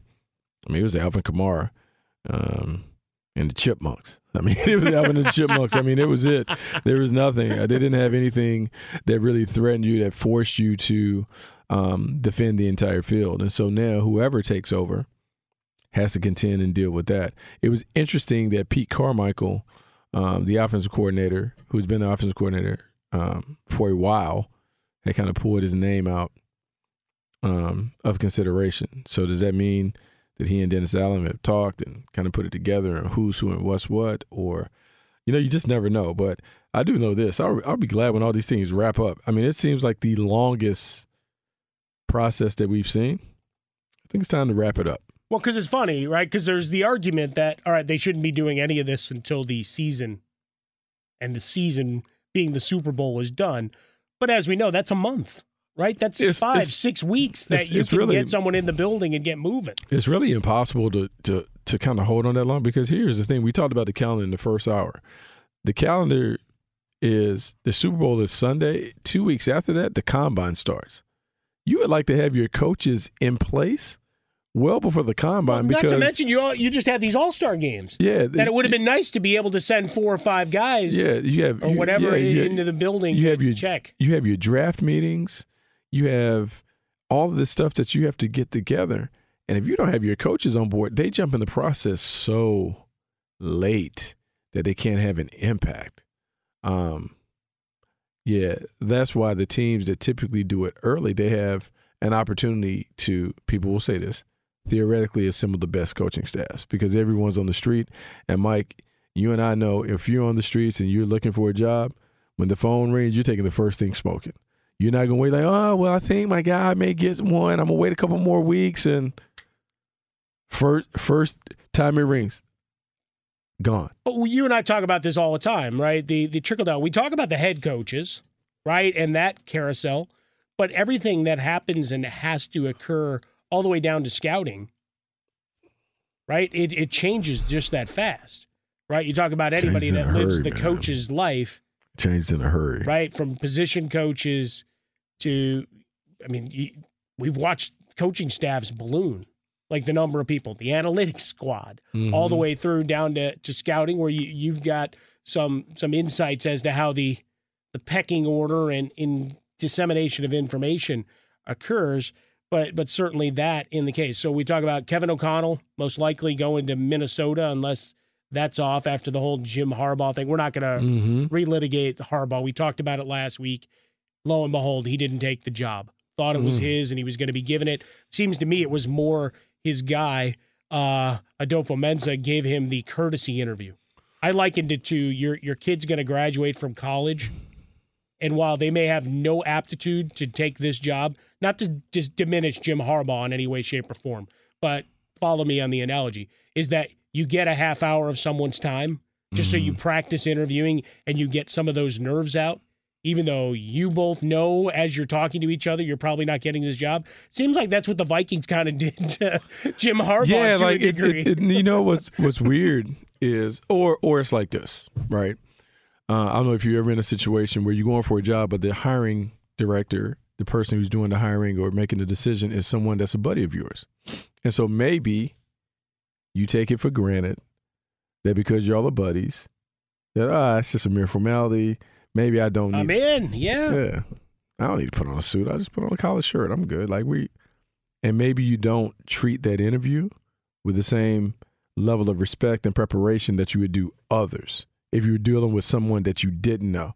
And maybe because he came in there and maybe he was very casual about how he went about his process, maybe ownership was like, whoa, wait a minute, what well, because that's just it. I mean, Jim Harbaugh, going back to Trent Baalke, because the two are inextricably mm-hmm. linked forever, mm-hmm. right? And egos and whatever. Yeah. Jim Harbaugh might have just said, Don't you know who I am? You know what I do. You know what I am. You know what that is. Now, allegedly, it went nine hours.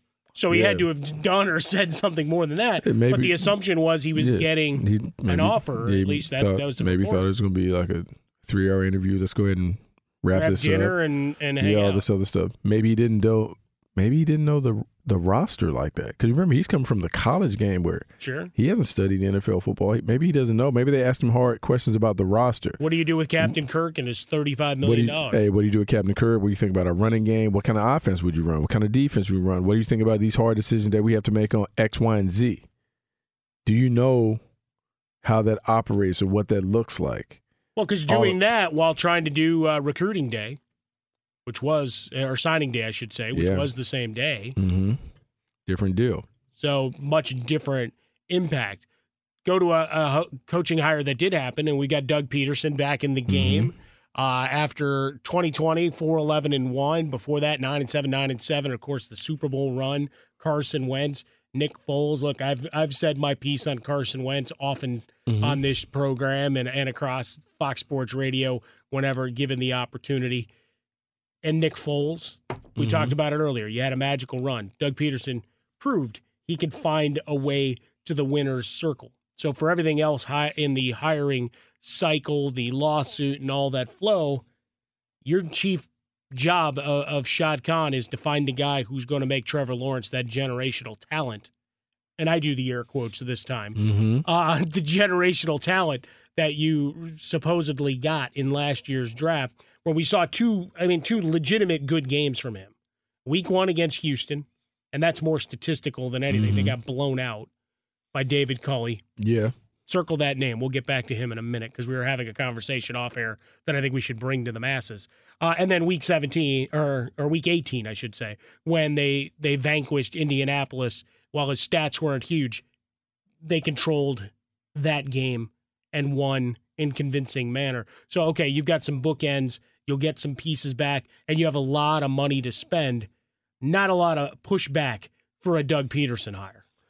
No, not a lot of pushback for Doug Pederson hire because I felt like at the outset there were two guys that would be in play for the Jaguars. One was Doug Pederson, the other was Jim Caldwell. The reason why I felt like these guys would be in play is because you needed someone who has done this before. I don't believe it was a perfect job or a right job an ideal job for a guy who's a first time head coach. Uh, the on the job training, uh, the difficulties in making the transition, dealing with a franchise that has a decade plus of losing tied to his name. It's a hard rebuild.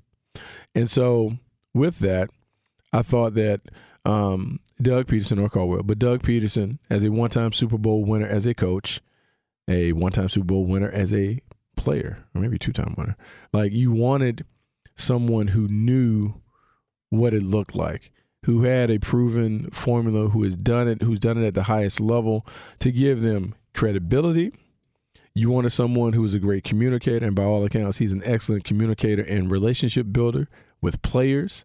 You needed that in the building to patch up some of these relationships that were fractured to build and fortify the trust. And then the final thing, you needed someone who had a proven track record for getting great performances out of quarterbacks. Say what you want Say what you will about Carson Wentz, Nick Foles, Jalen Hurts. All those guys played under him, and he had a level of success with them. The work that he did with Nick Foles during the playoff run, where he completely revamped his system, went back and looked at the stuff that Nick Foles did under Chip Kelly, and basically made that the focal point of the offense. Not only during the Super Bowl run, but the following year, when Nick Foles had the time to take over, they went back and did that same stuff again. To me, that level of adaptability and versatility is important. That's why I think it ha- he has a chance to work in Jacksonville. He'll build an offense around what Trevor Lawrence does. Well, the clock already running, as you said, with Trevor Lawrence. You want to make sure you undo whatever damage was done in year one because that second contract comes up really fast. That clock, mm-hmm. uh, and you know the sands in the hourglass. It's funny because we we tied Doug Pederson to tanking, which is part of the accusations of all of the uh, Brian Flores stuff as well.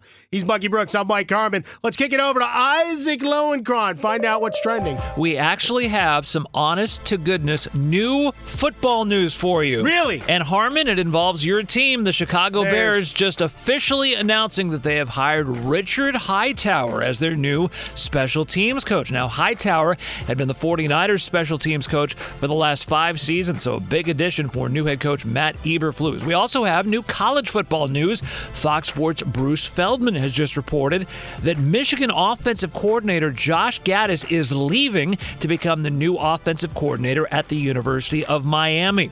The U.S. women's hockey team has defeated Switzerland 8 to nothing at the Olympics as Team USA went for the two point conversion after scoring its touchdown. anyway, the U.S. women's hockey team now 3 0. I'll see myself out. In the NBA on Saturday night, the Los Angeles Lakers rallied from a 21 point second quarter deficit to defeat the New York Knicks in overtime 122 to 115. LeBron James returned to the floor after missing five games because of left knee swelling. All he did, a triple double 29 points, 13 rebounds, and 10 assists.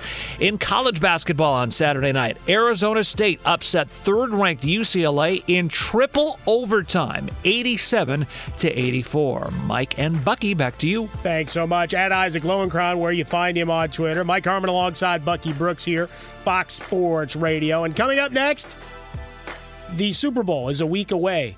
Is there something we're missing? We'll get it deeper uh, than the surface stories next. Discover BetMGM, the betting app sports fans in the capital region turn to for nonstop action all winter long. Take the excitement of football, basketball, and hockey to the next level with same game parlays, exclusive signature bets, odds boost promos, and much more. Plus, now you can sign in, place bets, and manage your cash balance under the same BetMGM account in DC, Maryland, and Virginia. With the same username and password throughout the DMV, it's never been easier to play with the king of sportsbooks. Download the BetMGM app today. BetMGM is an authorized gaming partner of the NBA and an official sports betting partner of the NHL. BetMGM and GameSense remind you to play responsibly and offer resources to help you make appropriate choices. Please gamble responsibly. BetMGM.com for terms and conditions. Must be 21 years of age or older to wager. Washington, D.C. only. Please gamble responsibly. Gambling problem? Call 1 800 Gambler. This is Tracy V. Wilson from Stuff You Missed in History class. The national sales event is on at your Toyota dealer, making now the perfect time to get a great deal on a dependable new car. Like a legendary Camry built for performance and available with all wheel drive, you can count on your new Camry to get anywhere you need to go. And with available features like heated seats and a multimedia touchscreen, you can stay connected in comfort and style. Or check out an affordable and reliable Corolla with a trim for every lifestyle. From the hip and agile sedan to the sporty hatchback, there's a dependable Corolla built just for you. Plus, both Camrys and Corollas are available in hybrid models, so no matter your style, you can drive efficiently and affordably. So visit your local Toyota dealer and check out amazing national sales event deals on Camrys, Corollas, and more when you visit buyatoyota.com. Toyota, let's go places.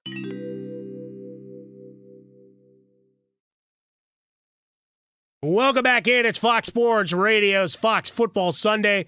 Mike Harmon alongside Bucky Brooks. Catch Bucky on Twitter at Bucky Brooks. You read him, Fox Sports Digital. Download the app. FS1, you see him.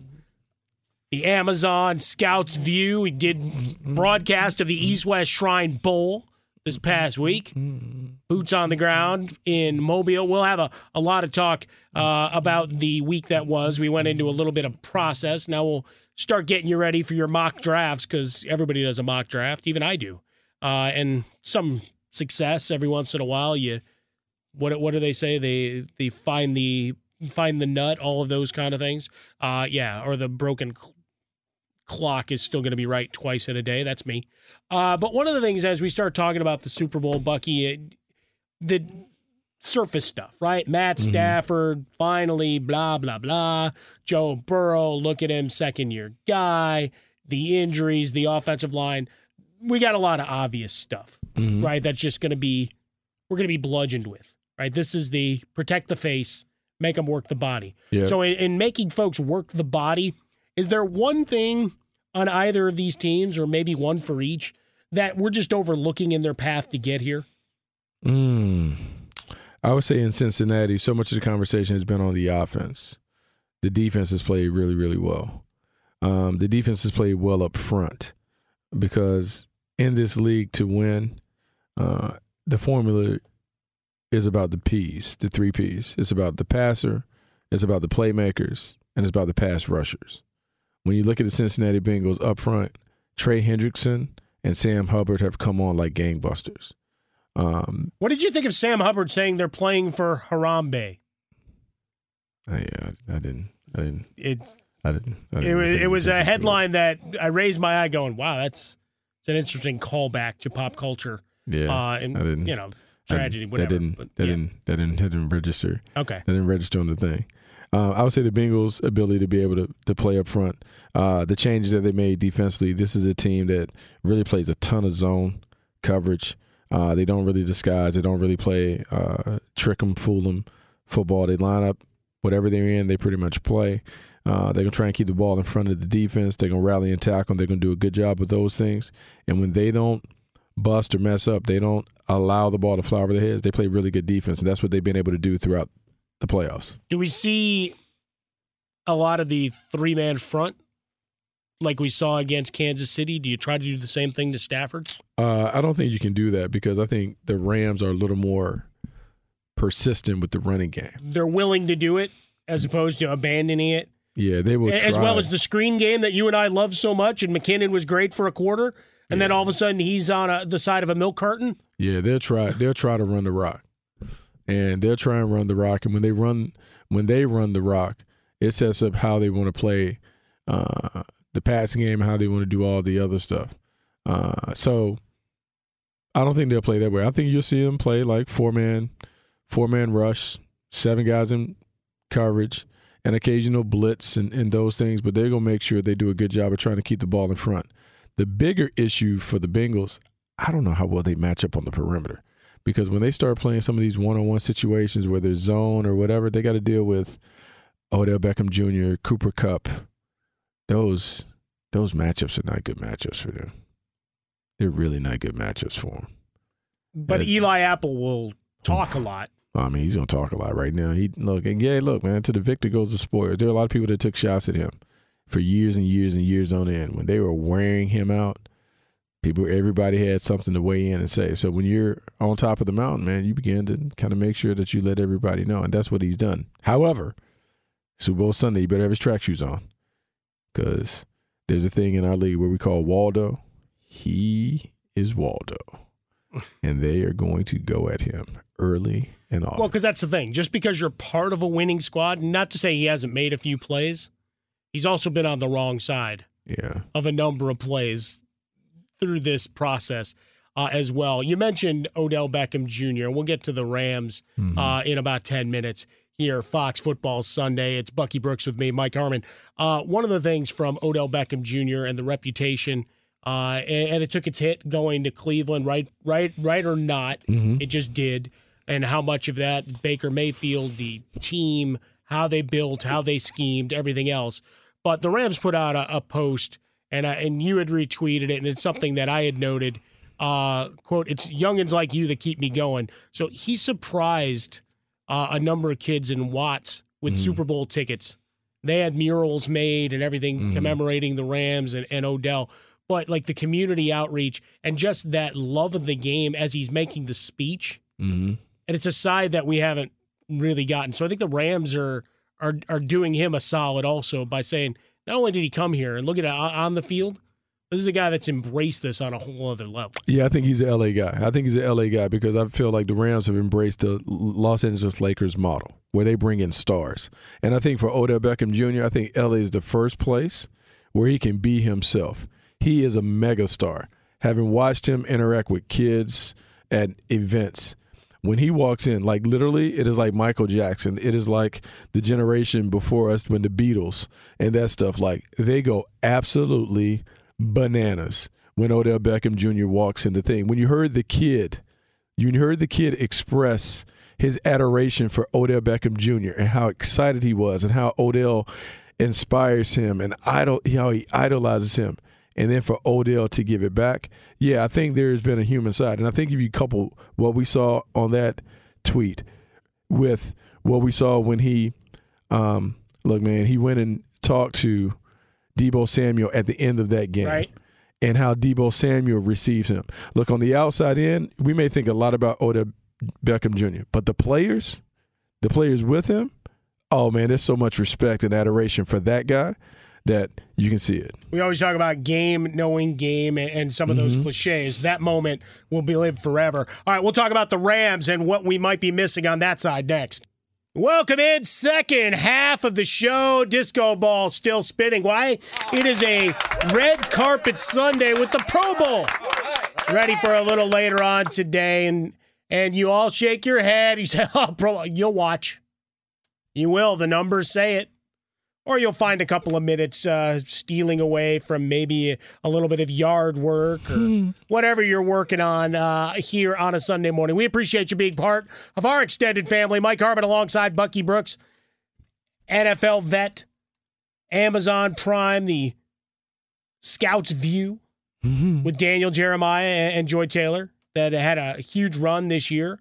Uh, Amazon obviously looking to do more things, and and by increasing the price, maybe that ups your paycheck for next year, Buck. Ooh, I mean, one could see how I, one, I did that direct. One line. could always one could always hope, you know. It's one, it's one of those uh, fun lines in the uh, mm-hmm. the broadcast rights business. No other entity that's in the game has the ability to just say, you know how we could get more money to buy more rights? Mm. Let me just up your costs because you're not going away for a dollar or two. Price inelasticity, people. Look it up. It's a beautiful thing. Say, oh, I'm canceling. No, you're not.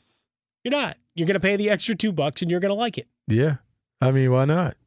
Right? It's like every time. I mean, it's, it's such a, a, in a way, it's such a nominal thing, right? When you think about it, like, I mean, we're only talking about, we're only talking about two bucks. No, but that's just it, right? As long as you keep it under some of those big dollar marks, right? Mm-hmm. Because we have the I'll pay under 20 for this, even though tax is going to take you over 20. But the sticker says 19.99.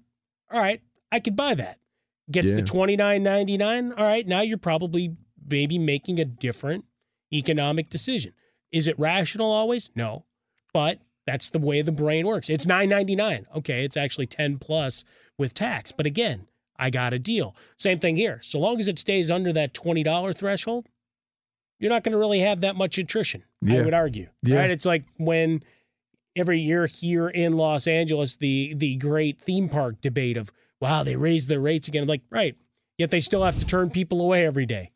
So they have not hit the point where they eh, hit critical mass. It's just simple uh, demand and supply curves and, and figuring out where the elasticity is. Because once they start to feel it on the back end, they'll know they've gone too far. Yeah. Like so so here's the thing about about it. Like the rates go up, but look, we all know what's coming, right? Amazon is taking over the Thursday night package. It's gonna be spectacular. They've spent the last two years gathering intel on how to present the product. Um, Daniel Jeremiah, myself, we've been a part of that. Joy Taylor has been a part of that with our Scouts Feed show. There have been other shows uh, this year. Andrew Hawkins and Kimmy Checks, uh, Chris Long and that crew has a show. Andrea Kremer, Hannah Storm, they have a feed. And so as they continue to build this out, you know, they have a main broadcast, and who knows, it's been speculated. You're talking about Al Michaels, Troy Aikman, whoever they put on that. And so they're going to throw all the muscle behind it because now all eyes have to go to Amazon Prime to watch the Thursday night game. And please don't let it be lost when people say like, "Oh, who's going to really do that?" Now that gambling's a part of it, everybody but- will find it. no, but that, there's so much to it, right? And it's in the so many households. And again, on a relative basis, a nominal fee, and maybe there's a subscription model for whatever three ninety nine a month or whatever, just throwing dollars out to just bring you in for those five months, mm-hmm. right? That's it, And- and- literally. and, and that's it. The other part is what is Amazon's biggest sell? We give you whatever you want. Mm-hmm. In other words, all of those different feeds, all of those different ways of doing business, you can find someone that's speaking to what you want to hear on a game. Yes. Why the ManningCast worked, Mm-hmm. right? They didn't dissect funny, every and- play. Right. And the funny thing about the ManningCast is the ManningCast works even though it didn't necessarily generate or bring a crazy number. Right. It didn't. what was it? About a million a week.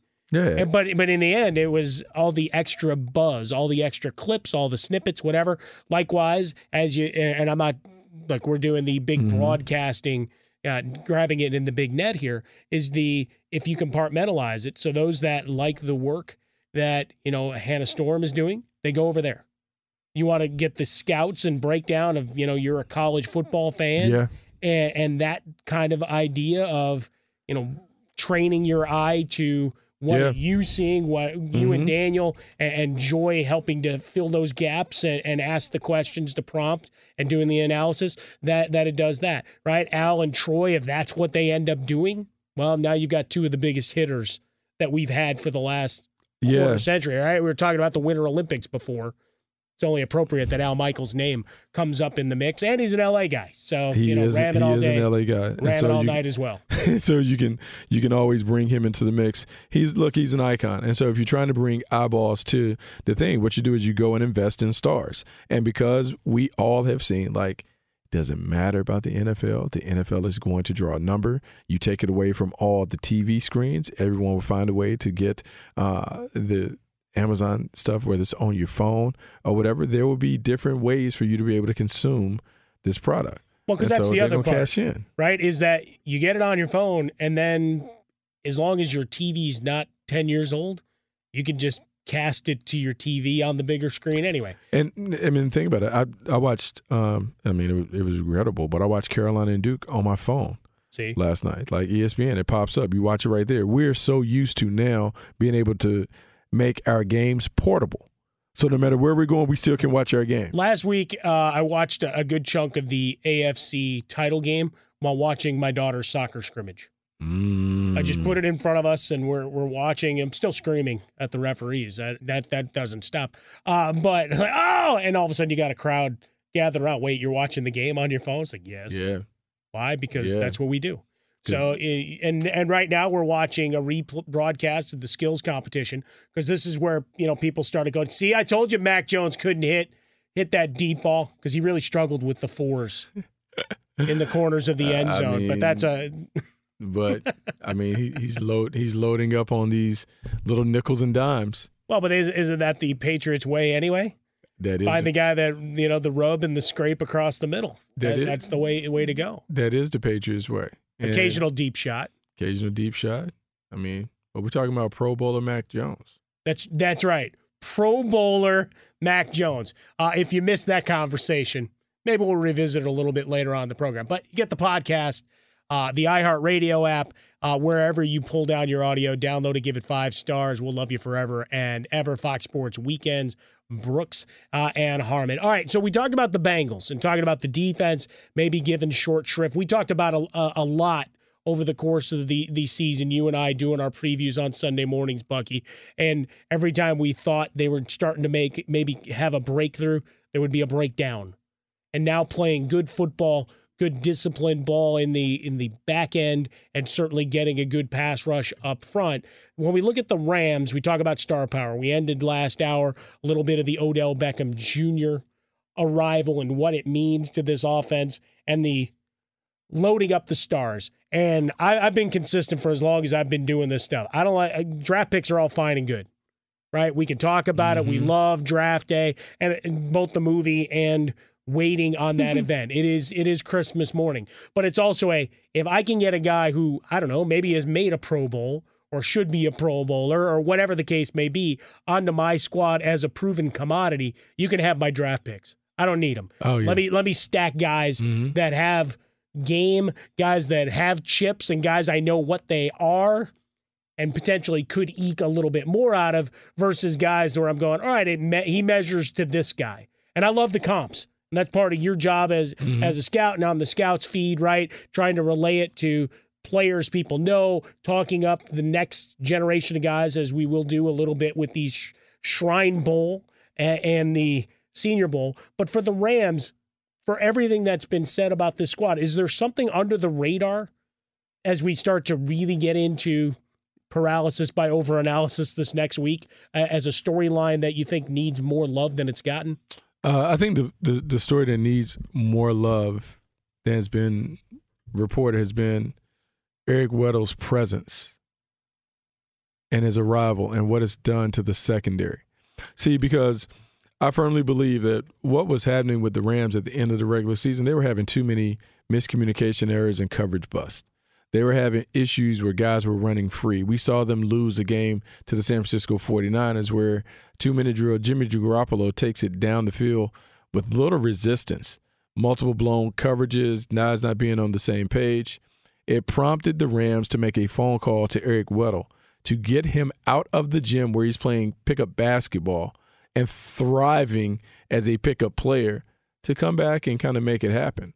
And so when I go and I look and I see how Eric Weddle has come in and not just come in and been like, oh, look at the kids, the cute feel good story. Eric Weddle is taking significant snaps. Eric Weddle is dropping the boom on people in the middle. Eric Weddle and that defense has played much better since his arrival because as the old KG vet, he's been able to eliminate some of the communication errors that were plaguing the team. He settled them down and he's played a big role in helping this defense play to their potential in the postseason when they were slightly underachieving prior to. Does it become a, a new uh, potential formula for guys who might not be able to get through a season? Right? Uh, because because Weddle comes in fresh, Mhm. and as you said, he's laying the wood. He, he didn't have Mm-mm. 18 weeks plus training camp plus all the wear and tear and the big hits and whatever because he's made a couple of plays. Obviously, it's smarts and- knowing down distance situation and other, but he's laying the wood. Like it's Yeah. this is not a guy that looks like he's been out of football. No, he doesn't. Now, I, I will go back uh, to my time in the league in the mid late '90s. Ron Wolf, Hall of Fame inductee, executive, former general manager of the Packers. What he would always do is, when you would get past week eight of the season, he would bring in a veteran. He would bring in a veteran just in case. Uh, the '96 championship year, he he picked up Andre Rison off waivers after he'd been let go by the Jacksonville Jaguars. Andre Rison's arrival paid off in a big way when he scored a touchdown in the Super Bowl. Uh, years before, he picked up Mark Collins and some other veterans that you just want to have just in case. Because, see, the playoffs are a different animal. And the reason why you want to sign those guys late in the year is to let them work themselves into playing shape. So in the postseason, if you need them, they can do it. So now we talk about Eric Weddle, but I would say the Rams did the same thing with Von Miller. See, because Von Miller at the end of the year, they didn't necessarily need Von Miller. They didn't acquire Von Miller and Odell Beckham Jr. for the regular season. They acquired them for mm-hmm. the playoffs. Sure. See, because the playoffs are about your stars. All the performances that we've seen, it's not like the Johnny Feelgood story that are making the deciding plays. The stars are determining who wins and loses game. Cooper Kupp going off in the championship round. Odell Beckham Jr. going off. Matthew Stafford making big plays. Joe Burrow making enough plays for the Bengals to win.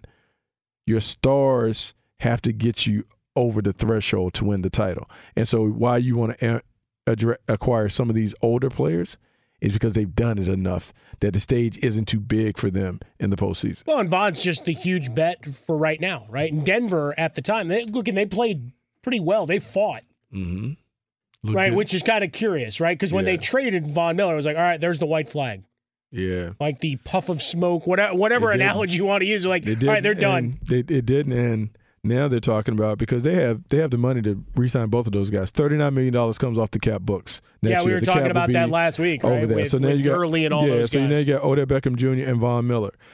Also because now I'm a little jaded because my guy's their tra- head trainer. He understands it. I believe that from a sports science standpoint and the, and playing in LA and the weather is warm and all this other stuff, there are things that you can do for older players in LA that you can't do for older players elsewhere. Say what you want. I love Denver. I love going to Denver to climb, but it, it gets chilly. It gets cold. And it's just like w- when you play golf. The ball flies farther in warm weather than it does in cold weather. Your body feels differently in warm weather mm-hmm. than it does in cold weather. And because you have Sean McVay, and those guys who have an understanding of how to get their veteran players ready to play in the postseason, it's a very desirable thing. And LA is LA. There's a lot of things to like about LA. You think? Yeah, I mean, there's a lot of stuff. Can't wait for stuff- everybody to come visit us this week. A lot of stuff to like, and there are a lot of people that are, Radio Row. that are that are understand it. And so, yeah, I think they certainly have found a formula and a recipe. And what we talk about players over picks, it's not a complete dismissal of the picks. What it does is it puts more pressure on your staff to really find developmental players in third, fourth, fifth, sixth, seventh round. Right. But you're swapping ones and twos to get stars. I'll take stars any day. Absolutely. Uh, and eventually, I, I really want to do this, and, and maybe you can do this, uh, where as part of the scouts view, and, and Mm-hmm. you're welcome already, is find D coordinators that aren't D coordinators anymore and have them try to explain how players like Gronkowski, Cooper Kupp, and Travis Kelce always seem to be open when it seems obvious to everybody that it should be a box and one on those players the way teams. To take them away. to try to at least limit them. Yeah, to right? Because they away. seem to be running free quite quite often, and, they it's really kind of troubling. Yeah, you want to take them away. You want to limit their impact. You don't want those guys to be main, the primary weapons. But yeah, it makes it tough. Yeah, it's it's certainly uh, the the larger chess match uh, and and playing the long game. So all of that uh, it will be in Bucky's new book, ready for 2023. At Bucky Brooks, where you find him on Twitter. Find me over at Swollen Dome. Coming up next, we're going to stay in Los Angeles. Yeah, the Lakers won last night, but some post game Q and A. That I think lends, uh, well, my eyebrows raised. Maybe yours will be too. We'll talk about that next year on Fox. Welcome back in. It's Fox Sports Radio and Fox Football Sunday. Mike Harmon alongside Bucky Brooks. We're having a blast with you this morning as we will turn our attentions back into litigation, the hiring cycle. You know, a little bit of that pesky thing called the Super Bowl coming up in a week. Look, we got all week to dissect it, right? You don't want to Yeah. you don't want to just kill it now. Like we have three hours next week. We'll do some of the prop bets. We'll do some of the angles and, and player expectations, uh, some recaps of the craziness because you and I will be around the convention center a ton for Radio Row, uh, working, you know, NFL Network stuff. Me, you know, for Fox Sports Radio. Smith and I will be there in the evenings. So like all of that swirling together, a lot of goodness. Mhm. And so we'll have three hours of your early kickoff to Super Bowl, and then I'm going to the game. So I, I will be the Oh. live correspondent, and I will stay uh, sober-ish, Sober-ish. sober-ish, uh, to be able to effectively. Well, I guess it communicate with the depends on. I guess it depends on if you're going as a credentialed member. No, I'm going as just me. Oh, you going as Joe fan? You can do yourself. You can knock yourself out. Well, I, I I'm not one to uh, overindulge. I'm, I'm not as young as I used to be. Mm, You know, the cliche kind of thing there, I, and I and I know my limits, mm, especially when it's costing me twenty bucks a beer. That that ain't no mm. joke. You just got to budget a hundred dollars. No, if pl- over a whole game plus the pregame and everything else, now I'll go tailgate somewhere and, and make friends. Uh, and try to save some of that cash. Uh, but we we're watching the skills competition and uh, having some fun. The the replays of all of this, all the accuracy, and I like that they have the DBs get in the mix Yeah, and, and try to harass the quarterbacks, which is good. So we need a little more of that, but and maybe we'll see some of that in the Pro Bowl later today. But I want to turn attention to the NBA for a minute, Bucky, because that's where in, in a week's time, right? As soon as the Super Bowl's over, yeah, we'll talk about the immediacy thereafter. But no, it gets into all right. It's NBA season now. Let's catch up on what we may have missed. But nobody has missed this storyline in Los Angeles. The uneasy entry of Russell Westbrook to this squad. LeBron James missing time due to Mm-hmm. injury returns last night in a big game against the Knicks. The Knicks with if we're going to do it in football, I'm doing it in basketball, an epic collapse. Right? I'll give LeBron James and Anthony Davis their credit for coming Mhm. back and engineering a win, but up 21 I mean, there's a lot of basketball left, but you got younger legs and, Yeah, and more you gotta be. You got to be able, to close. finish. You got to be able to close that out. But the Uh, obvious thing about it is Russell Westbrook. Yeah, look, I mean, second time that we've seen uh, Frank Vogel sit Russell Westbrook down in key moments. Uh, Russell Westbrook, who is a, I mean, you're talking about an All Star, MVP, uh, a guy who is one of the best to do it, a guy who will go down as a certain Hall of Famer. Uh, to have to sit him down in the closing moments of a game, man, that is ballsy.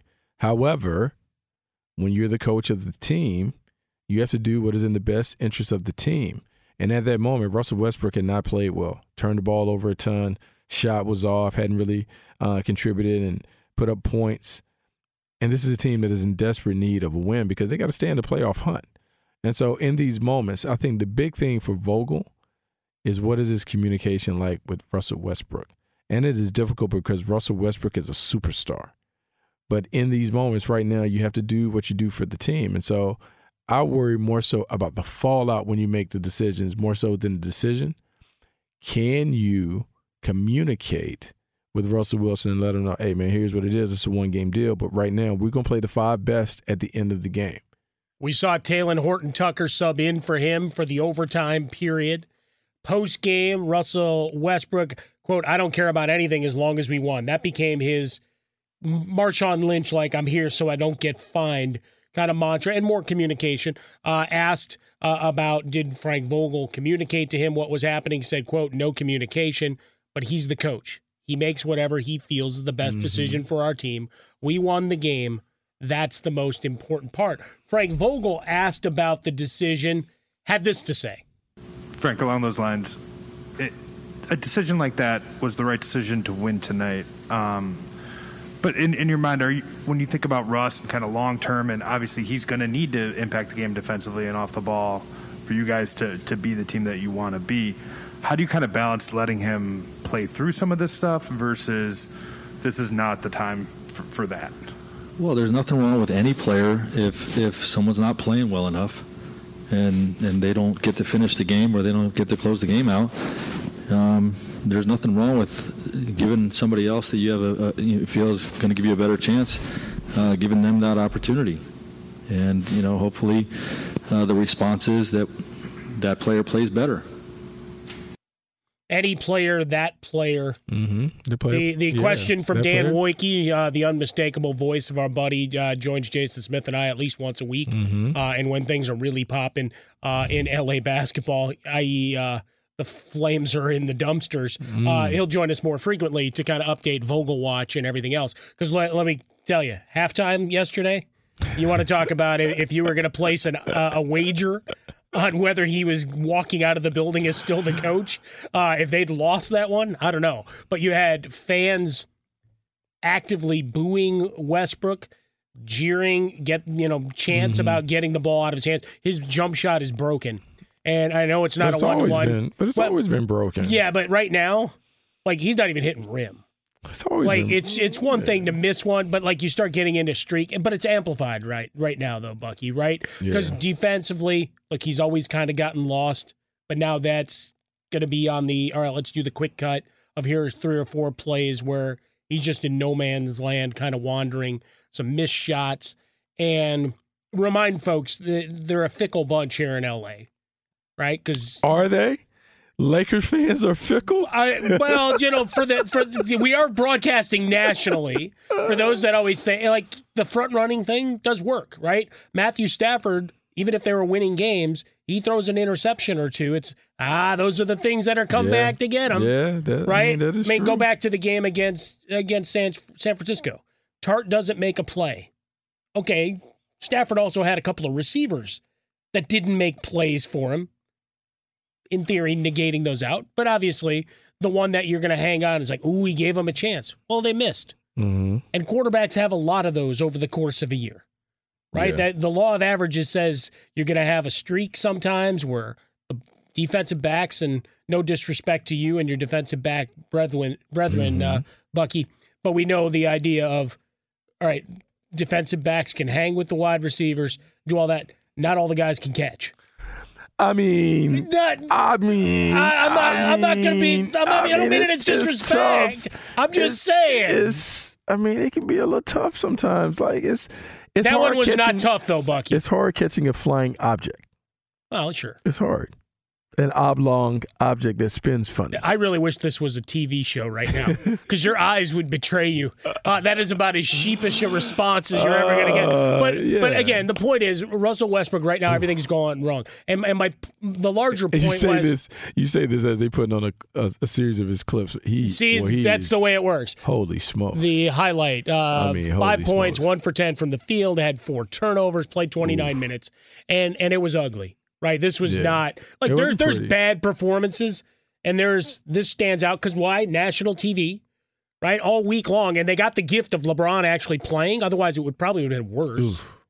Right, LeBron and, and AD combined for some crazy numbers. Uh, AD doing stuff that you haven't seen since Shaq in terms of Yeah. points and rebounds. He also had his requisite three or four moments on the court where he's laying around like Peter Griffin when he you know hits his shin, going. Yeah.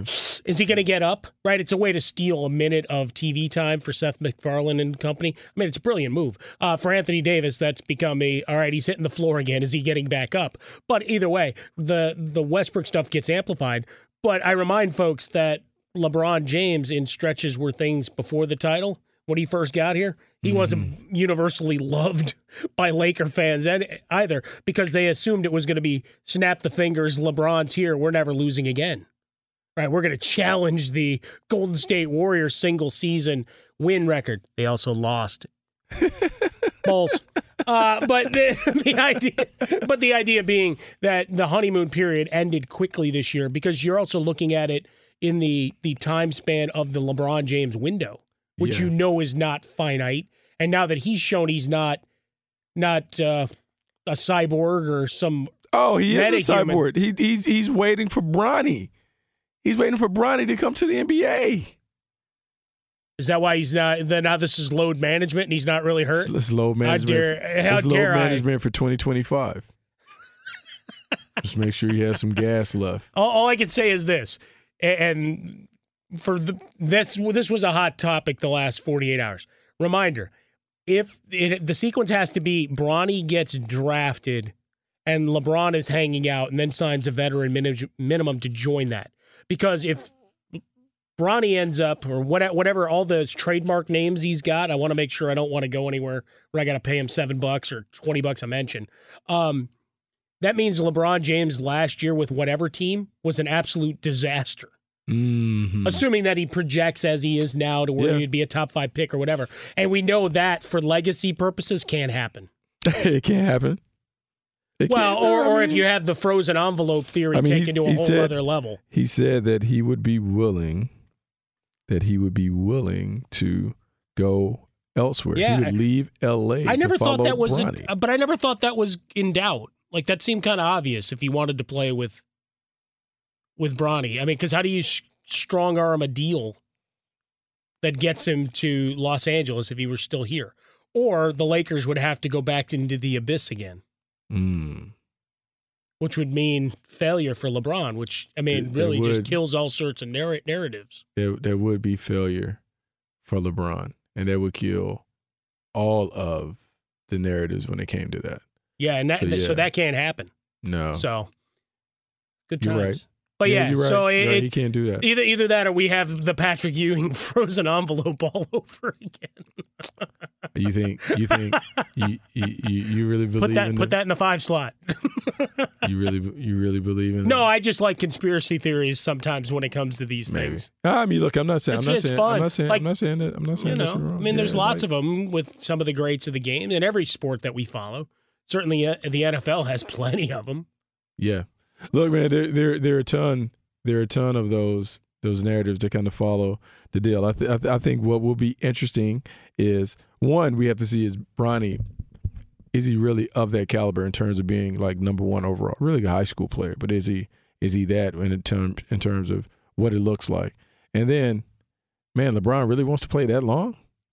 Like well, he, is he his, really wants to put. But that's what I ask you: is really his wants- is his body going to hold up that long? That's the larger issue at this point, and why I mentioned the cyborg. Yeah, thing. because- because- physically we're we've We've seen we've seen him kind of Now it's a change. Yeah, now now it's a change, and what also has to happen is the load management piece has to has to has to be a bigger part of his his game.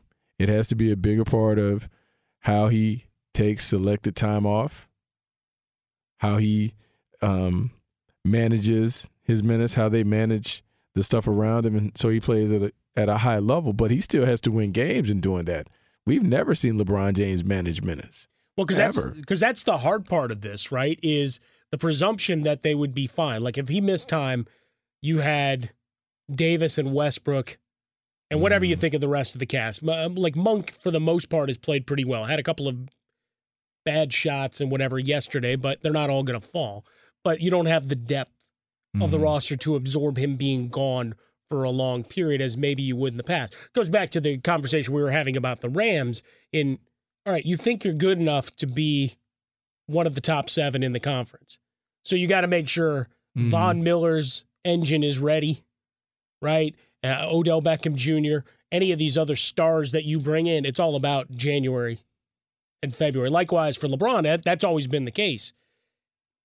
But uh, unfortunately, you can't just assume that right now because right now at 26 and 28, there's no guarantee they're even in the play-in No. when this is all said and done. No, it's good. Look, they, they have to win games, and so I understand Frank Vogel right now. Everyone is nipping at his heels.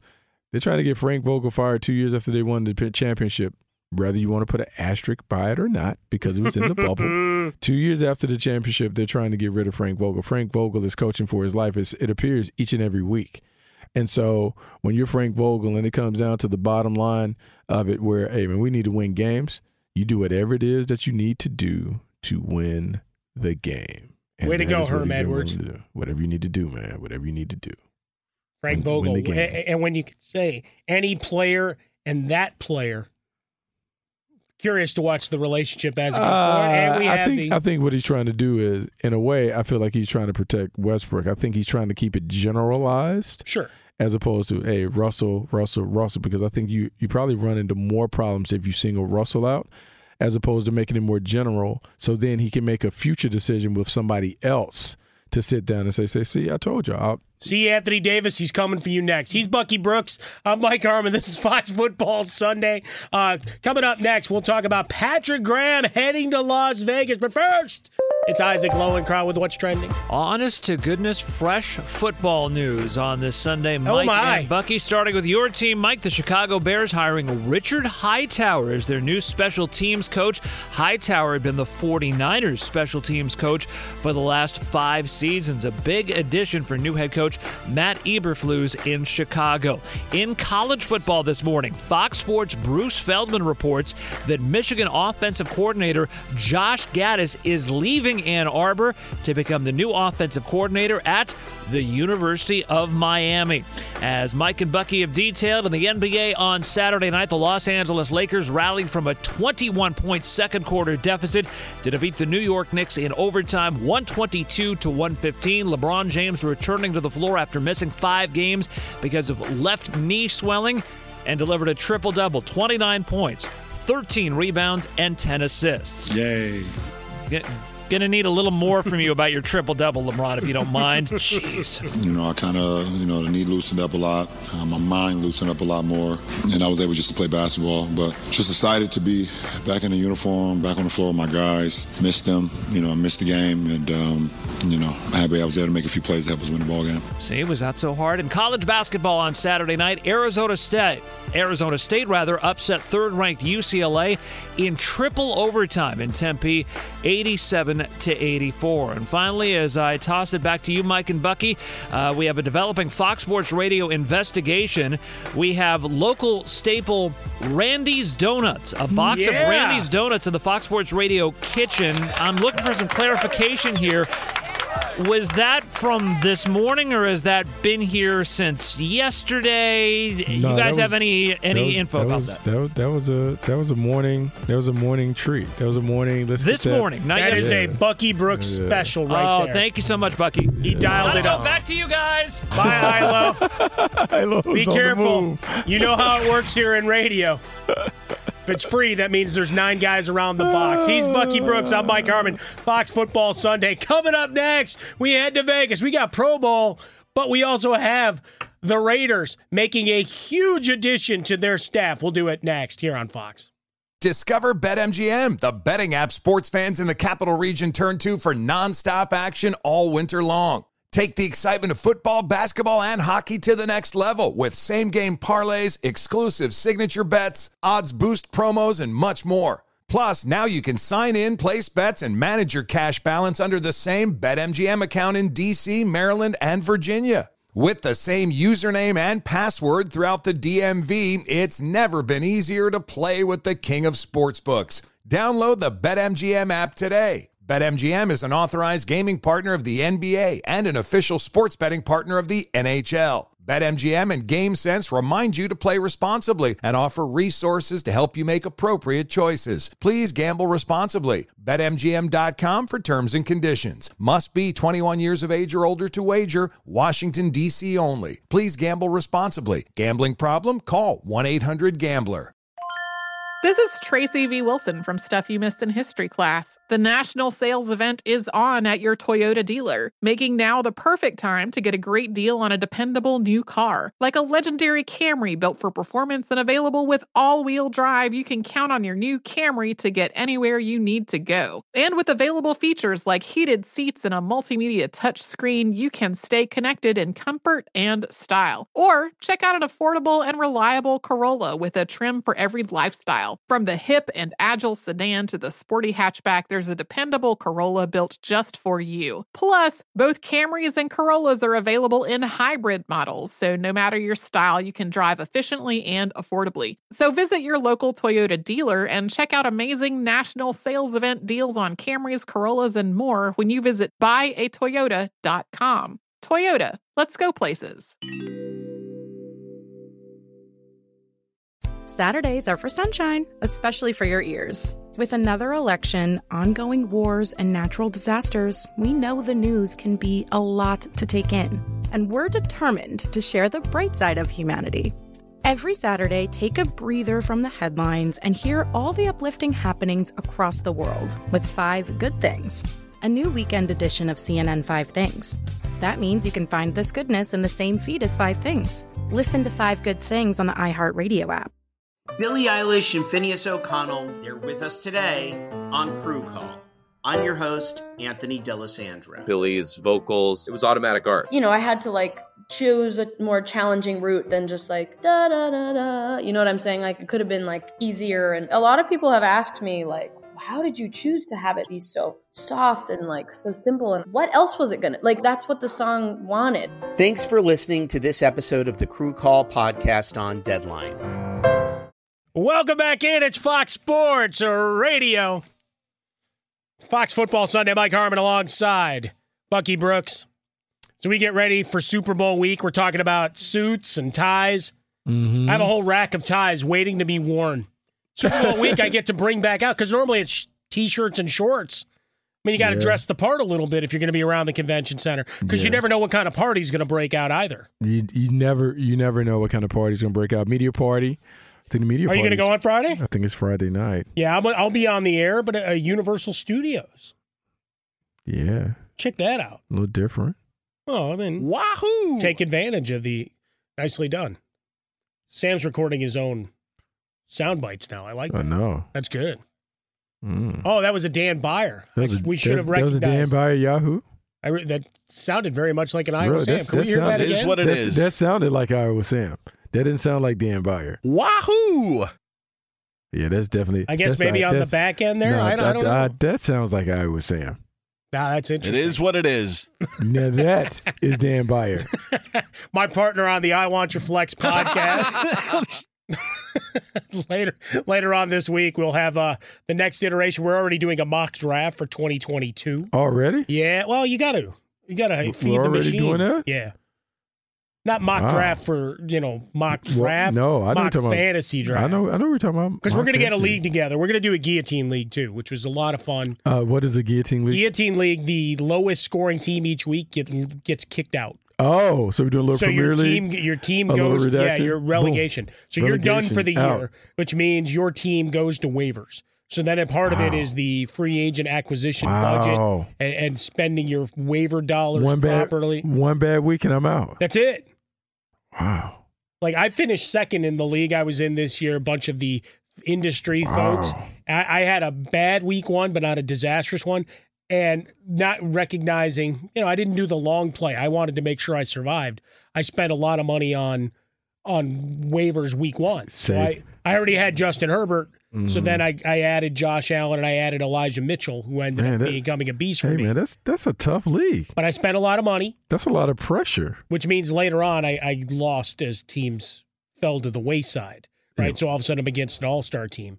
But that's that's a lot of pressure. It's awesome though.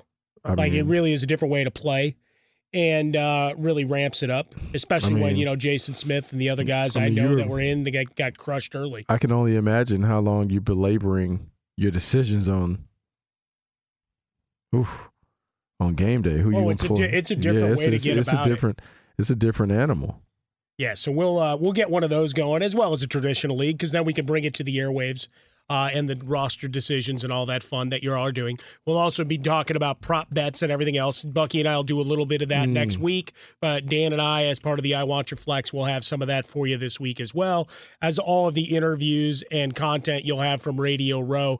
Keep it locked 24 7 here at Fox Sports Radio. We're all going to have a piece of that proverbial pie from Ben Maller all the way through the lineup back to Jason and I each and every night with with everything you've come to expect from a Super Bowl week. So uh, we got you here on Fox Sports Radio. Now Patrick Graham. Patrick Graham heads over to Las Vegas and will become the new defensive coordinator for Josh McDaniels. We we saw him a couple of stints with the Giants. He was in Miami, uh, working with Brian Flores a couple of years ago. Played with the or worked with the Packers. So I mean, we're talking pedigree. Go back to the Patriots. Certainly, uh, the resume that goes through. I've seen a couple of clips and talking about you know for Patrick Graham, just reminding folks you know, we, we talked a lot about the Giants, particularly his last stop of that offense, but how well the defense played despite not getting a whole lot of help from Daniel Jones and that side of the ball.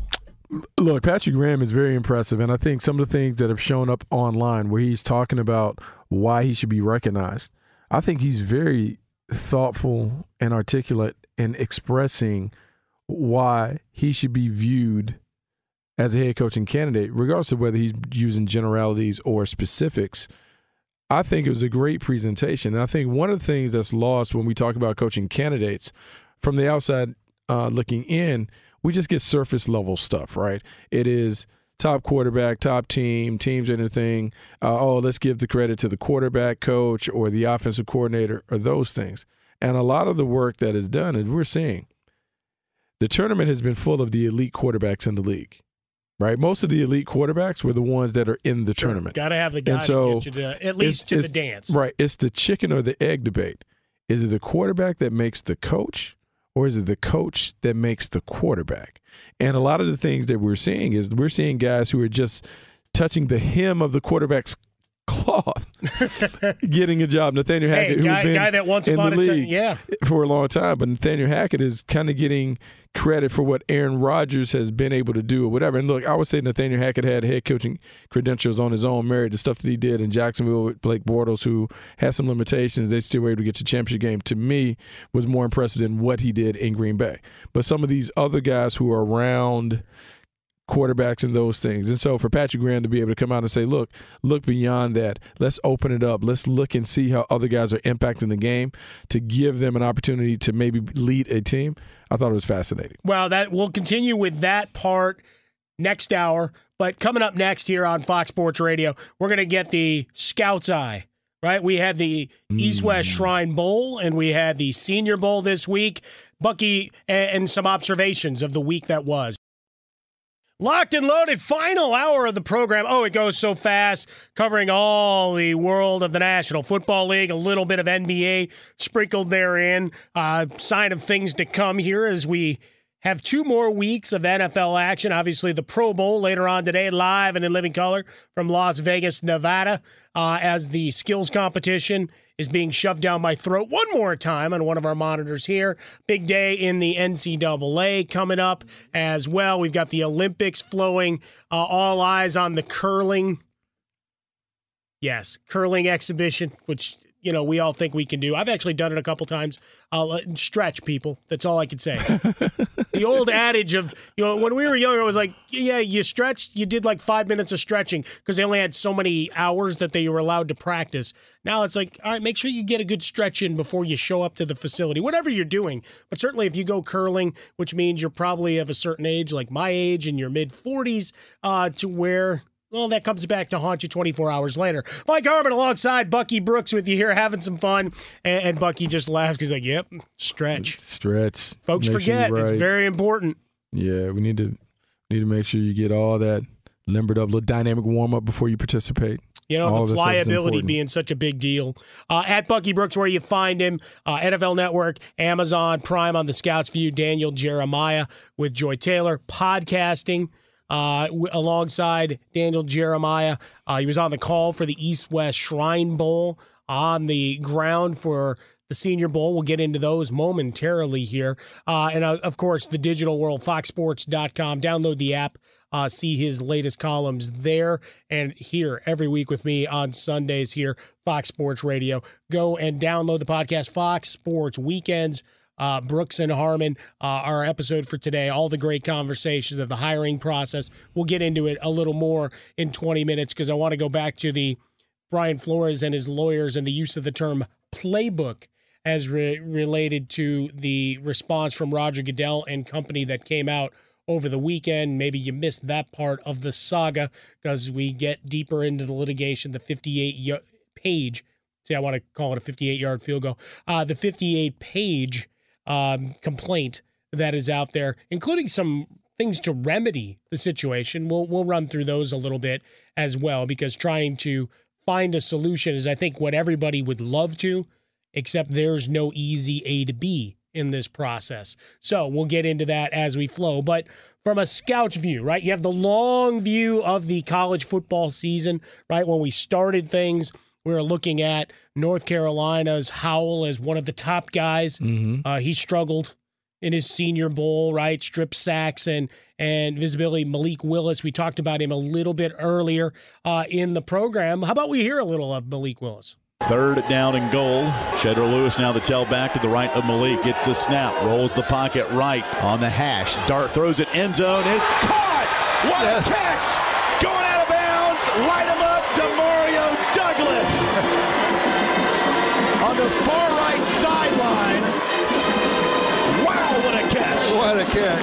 Going back to bowl season, courtesy of Liberty uh, on that one. But he's the guy that looks like is coming out of this with a, a little bit of a win for the week that was. You know, as you go into a, a week in evaluation, obviously around not only the players and the coaches, but other scouts, representatives from teams.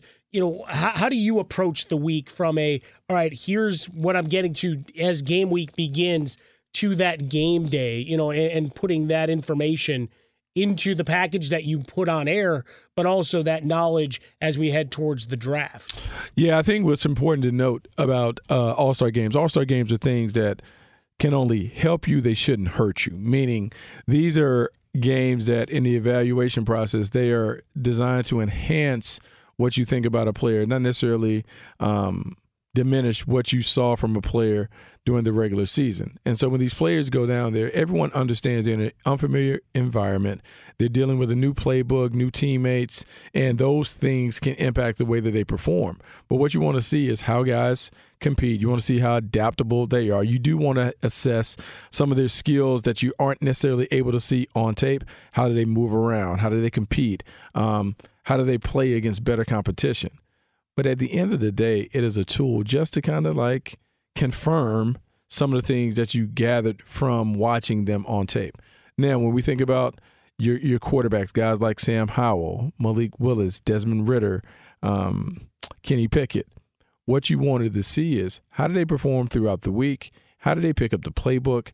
How did they respond to some of the challenges that um, you know the environment presented them? And then you want to see how do they ultimately perform on game day. Kenny Pickett, six for six, 89 yards, had a touchdown, uh, threw the ball all over the yard. He's a guy that people were very, very high on coming in. He has some of that swag and some of that confidence and stuff that people have tried to kind of link him to what Joe Burrow has been able to do with the Cincinnati Bengals based on how they both finished their final seasons at LSU and at Pittsburgh, respectively. Desmond Ridder, the ultimate winner. Uh, you think about the uh, the Cincinnati Bearcats being the little engine that could, the way they took on the Goliaths, the way they were able to kind of dominate and work their way into the playoff, how he performed on the stage, not only those stages, but how he performed at the Senior Bowl. He certainly helped himself. Uh, I think the biggest winner coming out of the week, though, is Malik Willis because everyone will talk about his tools and what he brings to the table in terms of just his raw athleticism, his natural arm talent those things. When you look at the quarterbacks um, at the top of the board, typically they all have elite tools, meaning they have A plus talent in some way, shape, or form. Athleticism, arm talent. Um, they're spectacular in those things. And if even if their games are raw, we've seen when you bet on the talent, like a Josh Allen, like a Lamar Jackson. I mean, even Patrick Mahomes you have an opportunity to get a really, really special player. And so I think Malik Willis showing up and showing out in terms of maybe being the most talented of the bunch down there might make him. Uh, he should he could be drafted higher than many of us thought just based on those traits. Well, what's funny to me is we always get into these draft processes, and certainly for this year, it's the this is the down class. That's what mm-hmm. you're going to hear yeah. for the next two and a half months. And then we all have to get smacked back into reality of teams still need quarterbacks, right? We've talked about it all show. We've talked about it all year. You at least need the the guy that can stir the drink, right? Maybe yes. raw, there might be components of the game missing, but you've got to have the guy and know mm-hmm. you have the guy. And teams that don't, you're dead in the water. Yes. You may get yourself to the brink of the playoffs. Maybe you eke in and if everything breaks right, then yeah, maybe you have a phenomenal run. But in general, that's not the way it works. That is not right? the way it works. So when we talk about these quarterbacks, and I'm like, all right, this guy will only be drafted here, we know three of these guys are going to go in the top 10 because we immediately get into the discussion of, all right, tackles and interior defensive linemen aren't sexy. We'll talk up Aaron Donald all week, but then out of the other side of our mouth, we'll say, ah, whatever. Uh, we need to get this. But the other is you go into free agency, you go into who's available to be traded, and I don't believe Wilson or Rodgers are going anywhere. I really mm-hmm. don't. And maybe I'm wrong. I was right this last year. I think I'll be proven right again. Either Rodgers plays in Green Bay or he's walking the earth is is how I come to it. And he's doing whatever form of media he wants to do. Russell Wilson, while he's not explicitly saying it, he's led you as close to the to the edge as you can of saying I want to be mm-hmm. a one team guy. Right? He mm-hmm. keeps saying that thing. He's been saying it all his media availability in Las Vegas. What's the contract? Oh, right. It's I all about the cash. Sure, man. sure. It's and the, and the, the cap goes up this year. The it's cap will go up next year, right? You had yeah. the one year COVID you know downturn and and now we're looking at expanding back once again but it, it, gets into bucky the you look at the list of available quarterbacks if you're going to trade who's the only guy jimmy garoppolo yeah. who most folks have spent the last month trashing at every turn they can but he's the leader in the clubhouse if you look at who's available you know i, yeah, I get I mean, chided that... by my on-air partner when i bring up mitchell trubisky Ooh. but like but but I know, I no, know, but I'm just telling you from know, where but you're right. But what, from where we're at in terms of the list, he still becomes a top five quote unquote coveted guy in terms of he's what's available guys, he's one versus the these there, unknowns mm-hmm. that are coming in via draft. And if we're gonna go to the all right, you want to have the running clock of a cheap quarterback, you're gonna draft one of these guys earlier than paying a middling guy to come in for 12 to 15 million dollars and just say hey go learn on the job. Yeah absolutely. Um, and so look here's the thing. When you look at the class and you look at what is available um, there are not any sure things that are available. I do not expect aaron rodgers to shake loose of green bay. I do not expect Russell Wilson to move on from Seattle. I think both of those guys are there, and I think both of those guys, the long play, well, the, whatever whatever play it is, both of those guys will walk away with new contracts at the end of this. Um, Russell Wilson uh, didn't come off his best year, but I understand both those guys. Well, and Aaron Rodgers had a great year, but he didn't matter. Yeah, when it mattered. And, I mean, they, they're locked in. Like it, they'll get the money that they want, and I think that's a big part of their uneasiness, despite them talking about the other stuff. Uh, the rest of the class, man, I don't know. Like you talk about Jimmy G and trade options and those things. I wrote about it, like where I could see him fitting. Um, Pittsburgh being one of those destinations, the Broncos being another. Um, Miami potentially if Mike McDaniel takes the head job or is given the head job.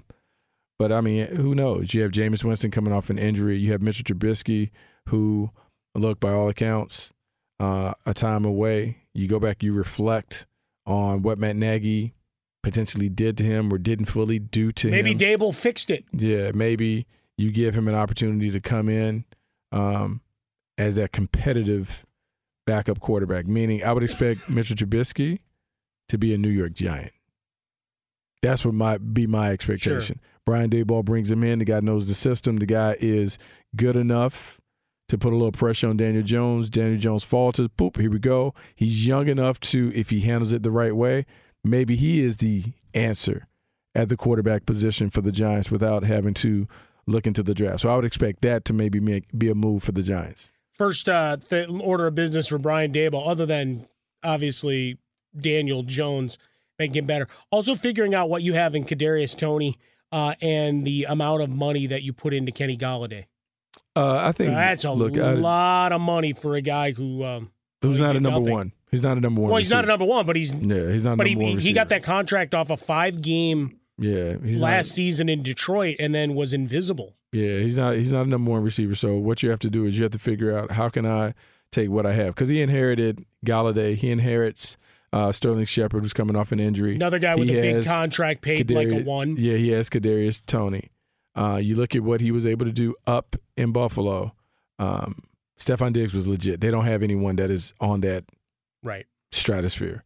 Uh, Cole Beasley was an outstanding slot receiver. Maybe you can get Sterling Shepard or Kadarius Toney to kind of fill in and do some of that stuff. I mean, Sanders was there.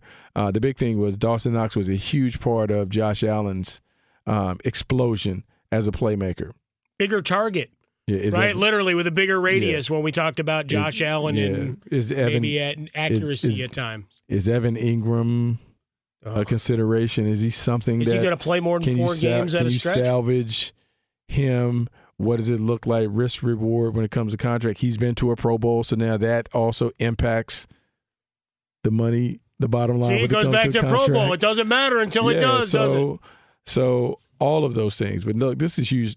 This is huge, huge, huge job and task and responsibility. And I think for Daboll, Daboll has to. They got to fix the offensive line because without the offensive line, they don't have a shot. No, it's it was absolutely disastrous. And like we we talked about it before the year, the three offensive lines that we were most concerned about: Chicago, Carolina, and New York.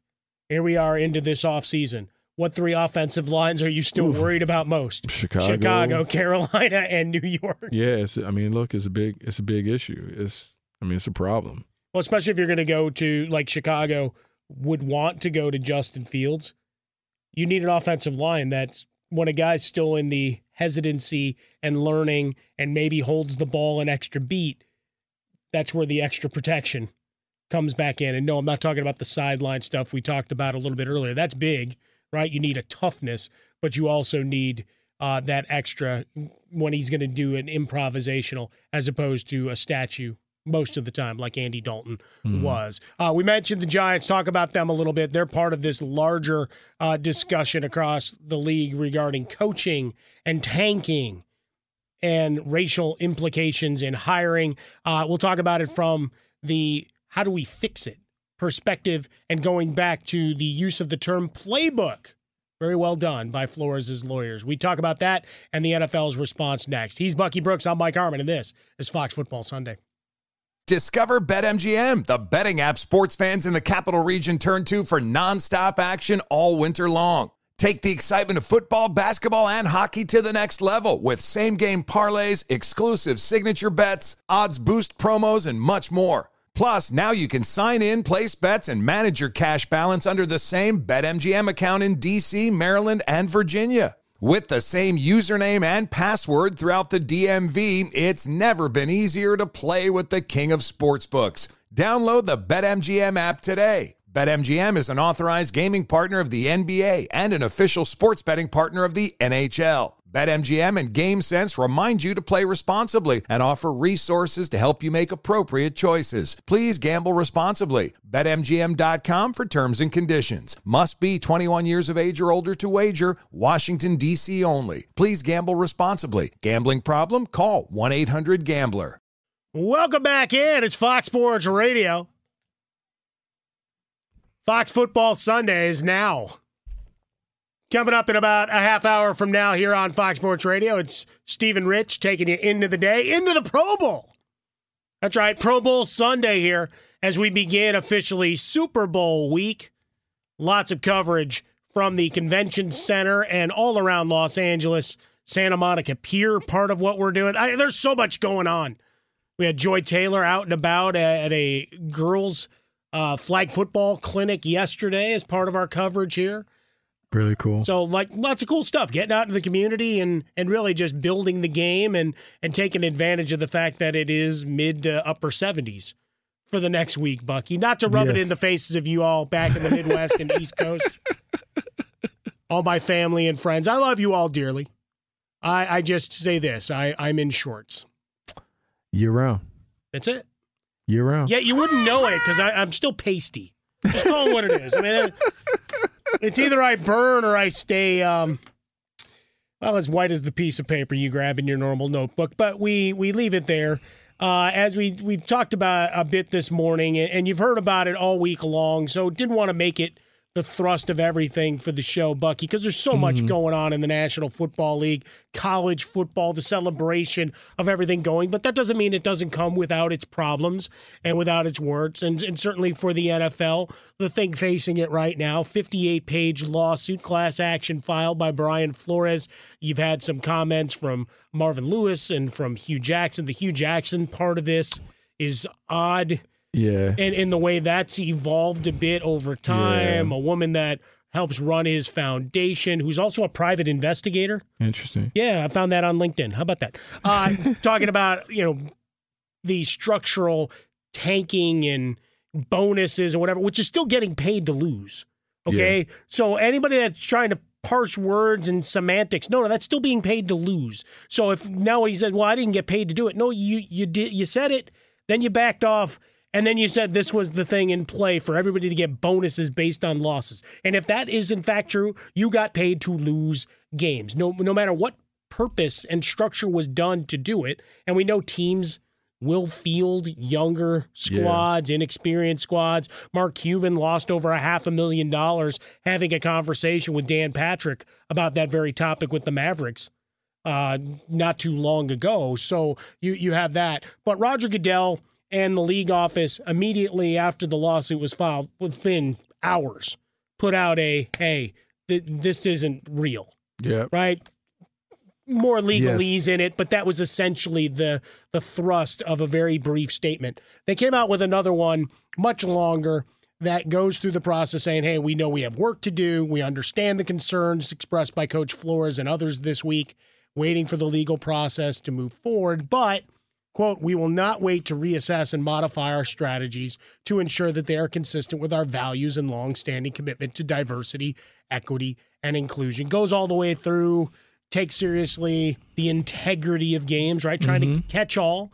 Going back to the allegations of Stephen Ross offering a hundred grand per game for losses to Brian Flores. Also, the tampering side, which has really kind of been pushed to the wayside in terms of eh, you have to rank which is the most serious allegation.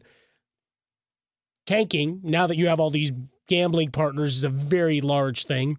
But from a societal standpoint, we try to wrap our arms around hiring processes and making sure there's equitable decisions that people have a seat at the table, right? The Hamilton line, be in the room where it happens if you have the acumen and history.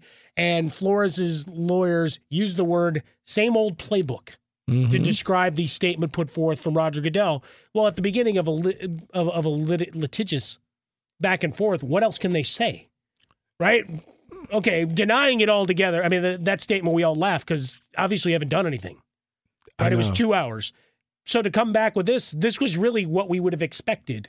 All right, we obviously know there's problems. We have to try to find solutions. And in the interim, we have to investigate this and certainly the Stephen Ross side. I don't know what anybody else expected the league to do at this point.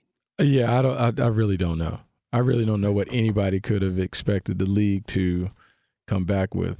Um, you know, like they're gonna try and they're gonna try and kind of do some things. They're gonna try and play it both both ways in terms of Roger Goodell is employed by the owners. He's kind of the front man for the ownership group, so he will always do things in the best interests of ownership. That said, I do feel like he's compelled to make sure that the league tries to operate at its best level with everything being harmonious.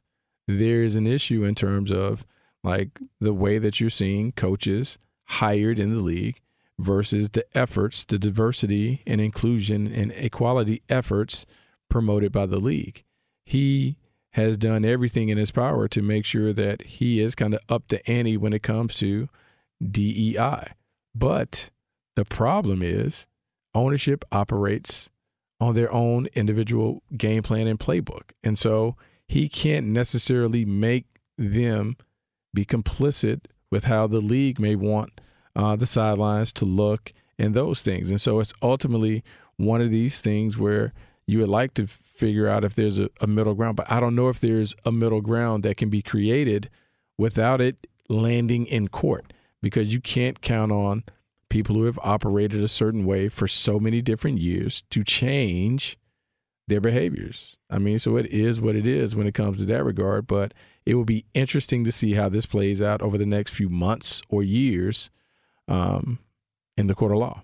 It, it's always the curiosity, right? Because we everything gets painted with a broad broad brush, and even using the term "everything" was intentional by me there, right? Because it's Mm-hmm. all wrong, it's all right, right? This guy's terrible versus this guy's great. It's not, hey, you know, this player or coach or whatever is solid, not spectacular, right? They can be a ten year vet and not have not be the best player. They might not have a bunch of all pros and pro bowls and whatever.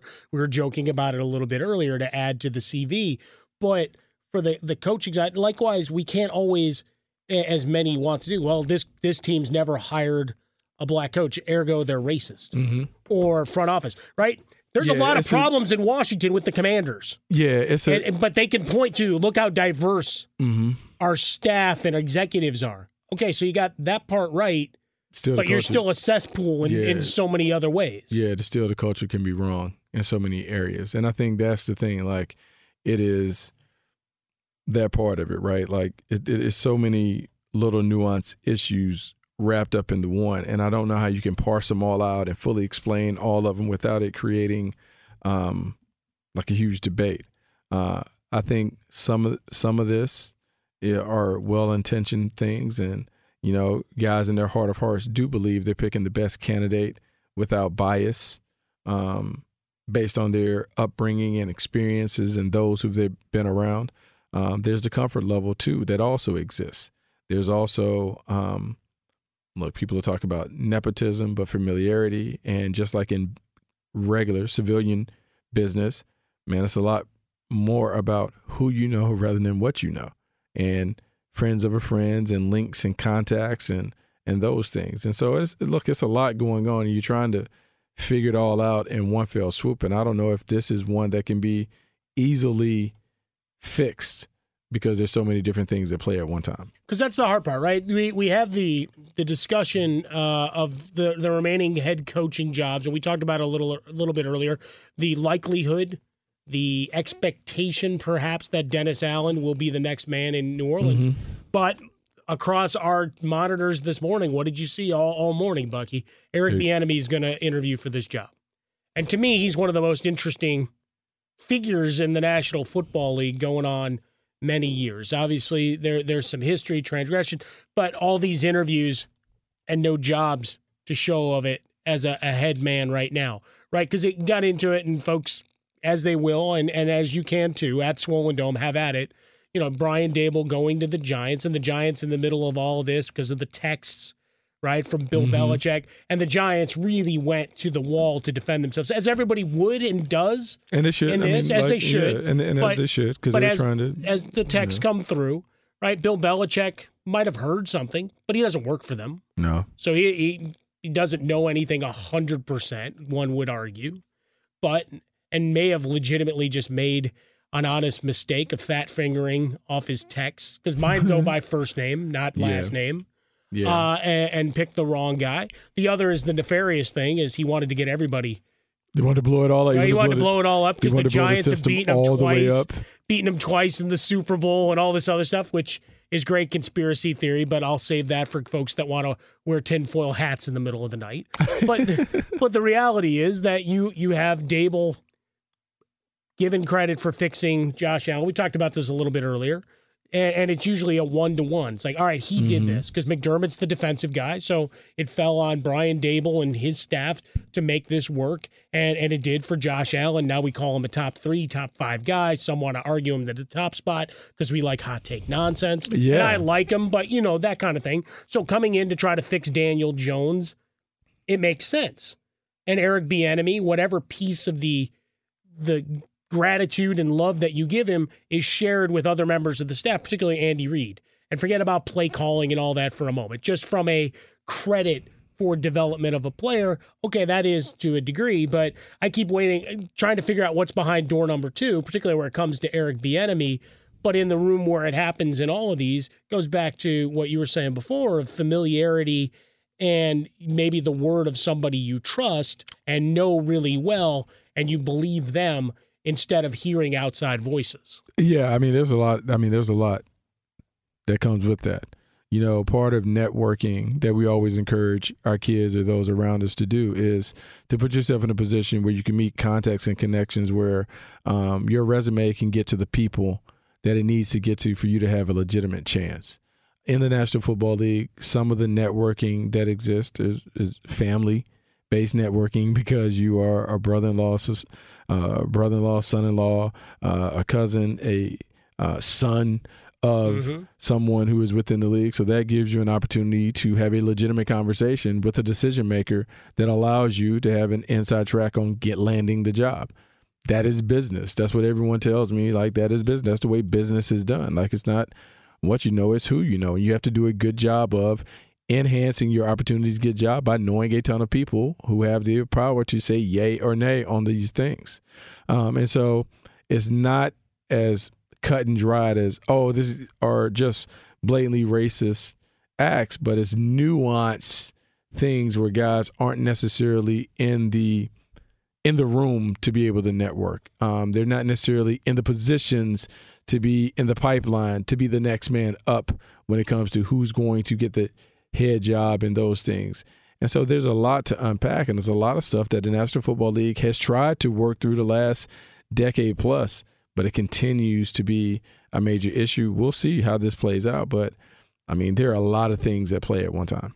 Yeah, as you, you talk about it, there's a lot of the noise. I mean, certainly surnames and family histories, right? The fact that uh, son of Kubiak has another job, I know incensed a lot of folks as he gets hired uh, in Denver. Right? Yeah, but I mean, those, those But- look, those are those are some things, and I understand, and I understand the frustration and all of that, you know, and um, nepotism. But look, look, there there are other guys, you know, that have benefited from such ties. I think the the big thing is you want to make sure that your coaching staff and all that is populated with enough guys that aren't all the same cookie color guys. Like if you just think about it being a kaleidoscope uh, on the staff, like that would be the ultimate objective, you know, to see it reflective of that. But with that in mind, you still can't control it. You can have people interview, you can make it a conscious topic where you talk about it, but I mean, it's only so much you can do. And so we're just going to see what it looks like. Yeah, we've got the incentivization on retentions.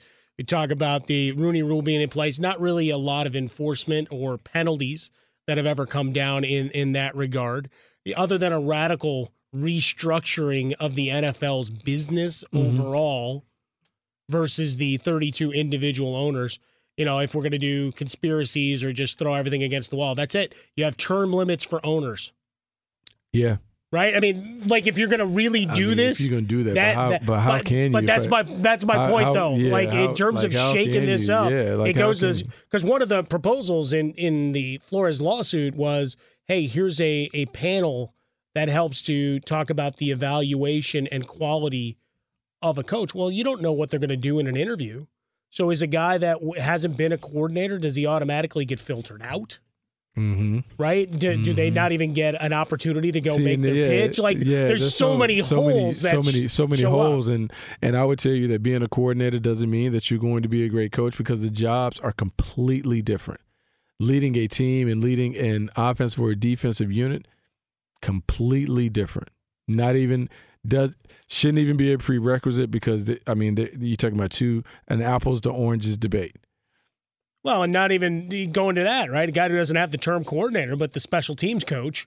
We've seen a number of those guys succeed. Do they not even get in the room because they technically, Yeah, you know, mean, right? there- I mean, like there's- there's special of- teams. Yeah, there's a lot of there's a lot of that stuff, and I, that, look, I, I think the only thing that you can do to remedy it is create opportunities where uh, ownership and higher ups meet lower level uh, coaches and candidates, and they can stay in touch. I think you have to make sure that you have like a mentoring program to make sure that the young coaches in this league understand how to how to network, how to go about doing their job, how to think about um, the next job while focusing on the job that they currently have, how to prepare for the opportunities that could be on the horizon if the team is very successful. All of those things, while also making it um, plain and simple that you put people in the same environment, meaning these networking socials or things where people can be in different environments and you can learn more about people. So when it does come time to do interviews and those things, there's a familiarity. It's not necessarily the first time that you've ever been exposed to this person and heard their journey and their story,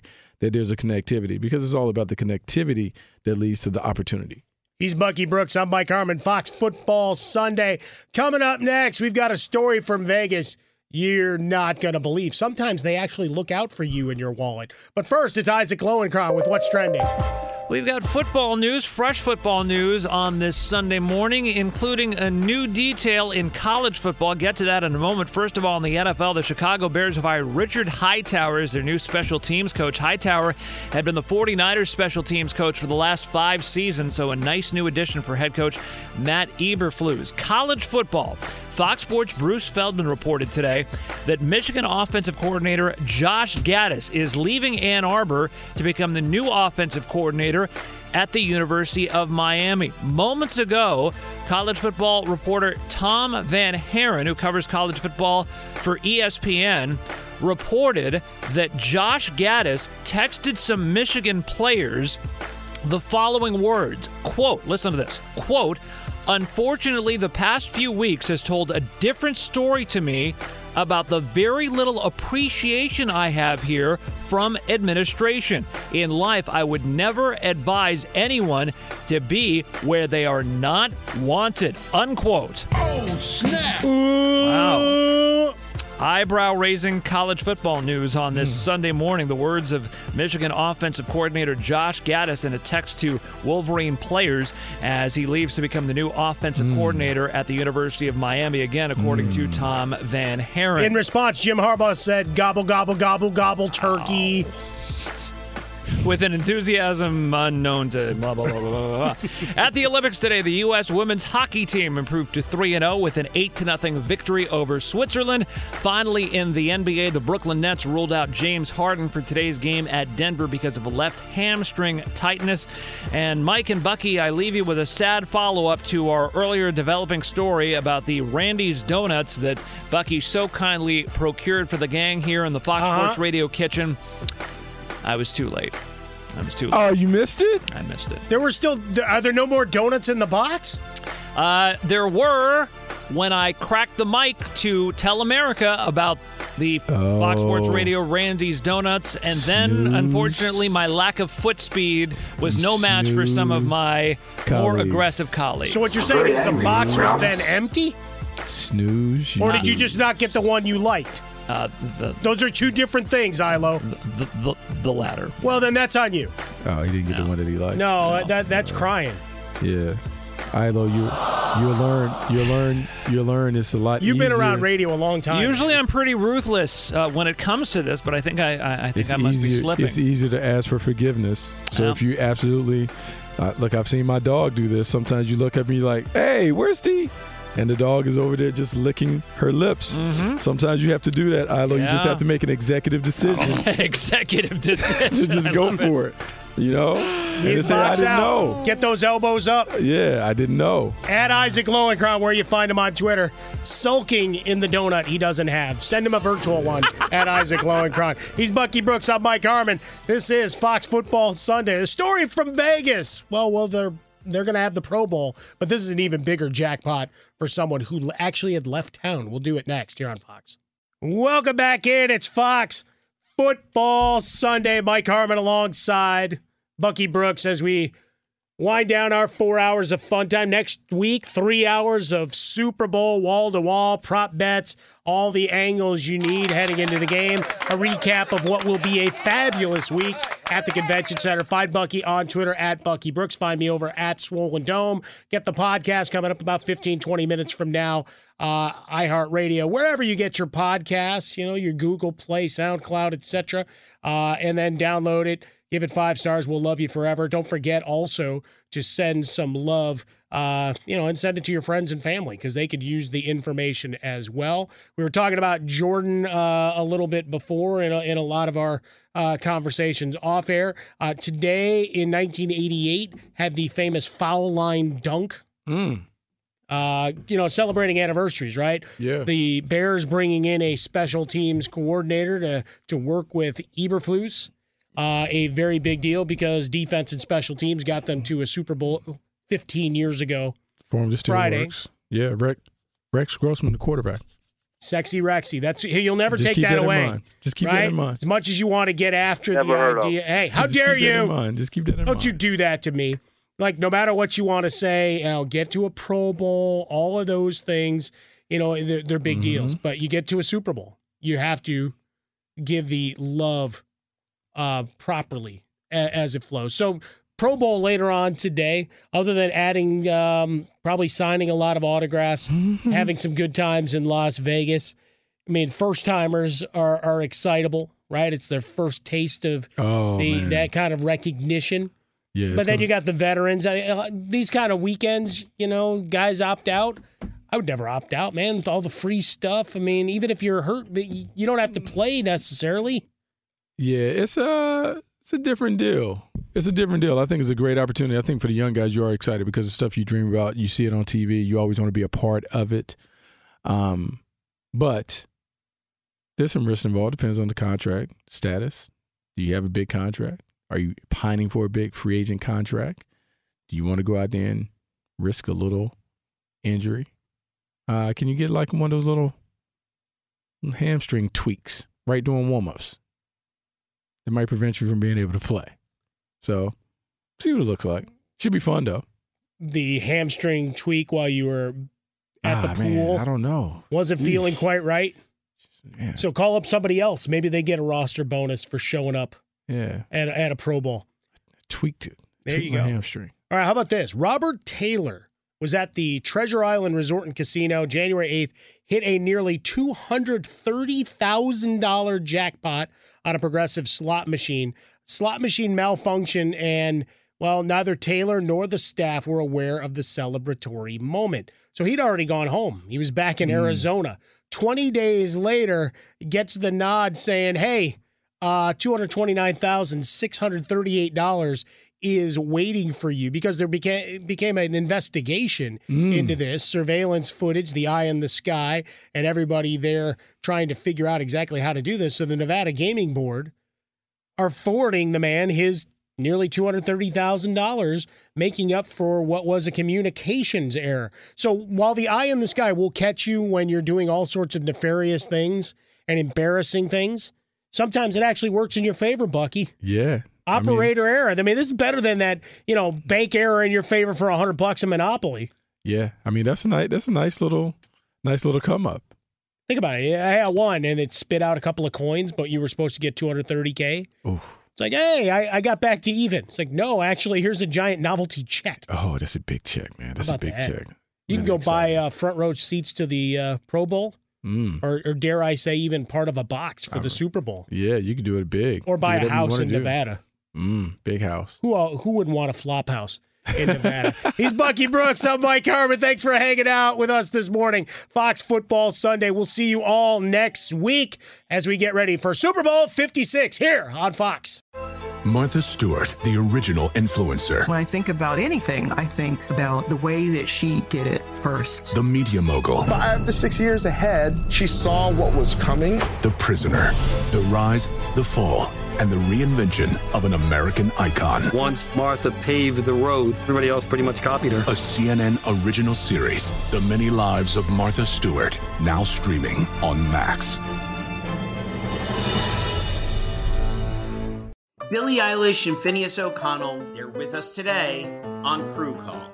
I'm your host, Anthony D'Alessandro. Billie's vocals, it was automatic art. You know, I had to like choose a more challenging route than just like da da da da. You know what I'm saying? Like it could have been like easier. And a lot of people have asked me like, how did you choose to have it be so soft and like so simple? And what else was it gonna like? That's what the song wanted. Thanks for listening to this episode of the Crew Call podcast on Deadline. Are you looking to step up to a 4K smart TV? One that gives you unparalleled clarity and picture resolution? Then we've got good news for you because the Vizio 65 inch V Series 4K smart TV is now just 348. With all your favorite apps built in, you can stream straight out of the box. You can even sing along to all your favorite music and radio on the iHeartRadio app. Looking for a smaller or bigger screen? Vizio offers unbeatable prices on all V Series 4K smart TVs. Head to Walmart.com today and score the 4K TV you've been waiting for. Ready to unlock a world of entertainment? Philips Roku TV has America's favorite TV streaming platform built in, so you can watch live TV, catch every game, discover must see shows and hit movies, and get all the best streaming apps in one place, like iHeart for all your favorite music, radio, and podcasts. Watch what you want when you want. Immerse yourself in entertainment with premium 4K picture and sound for every budget, with sizes for every room. Find your perfect Philips Roku TV today, online or at your local Walmart and Sam's Club.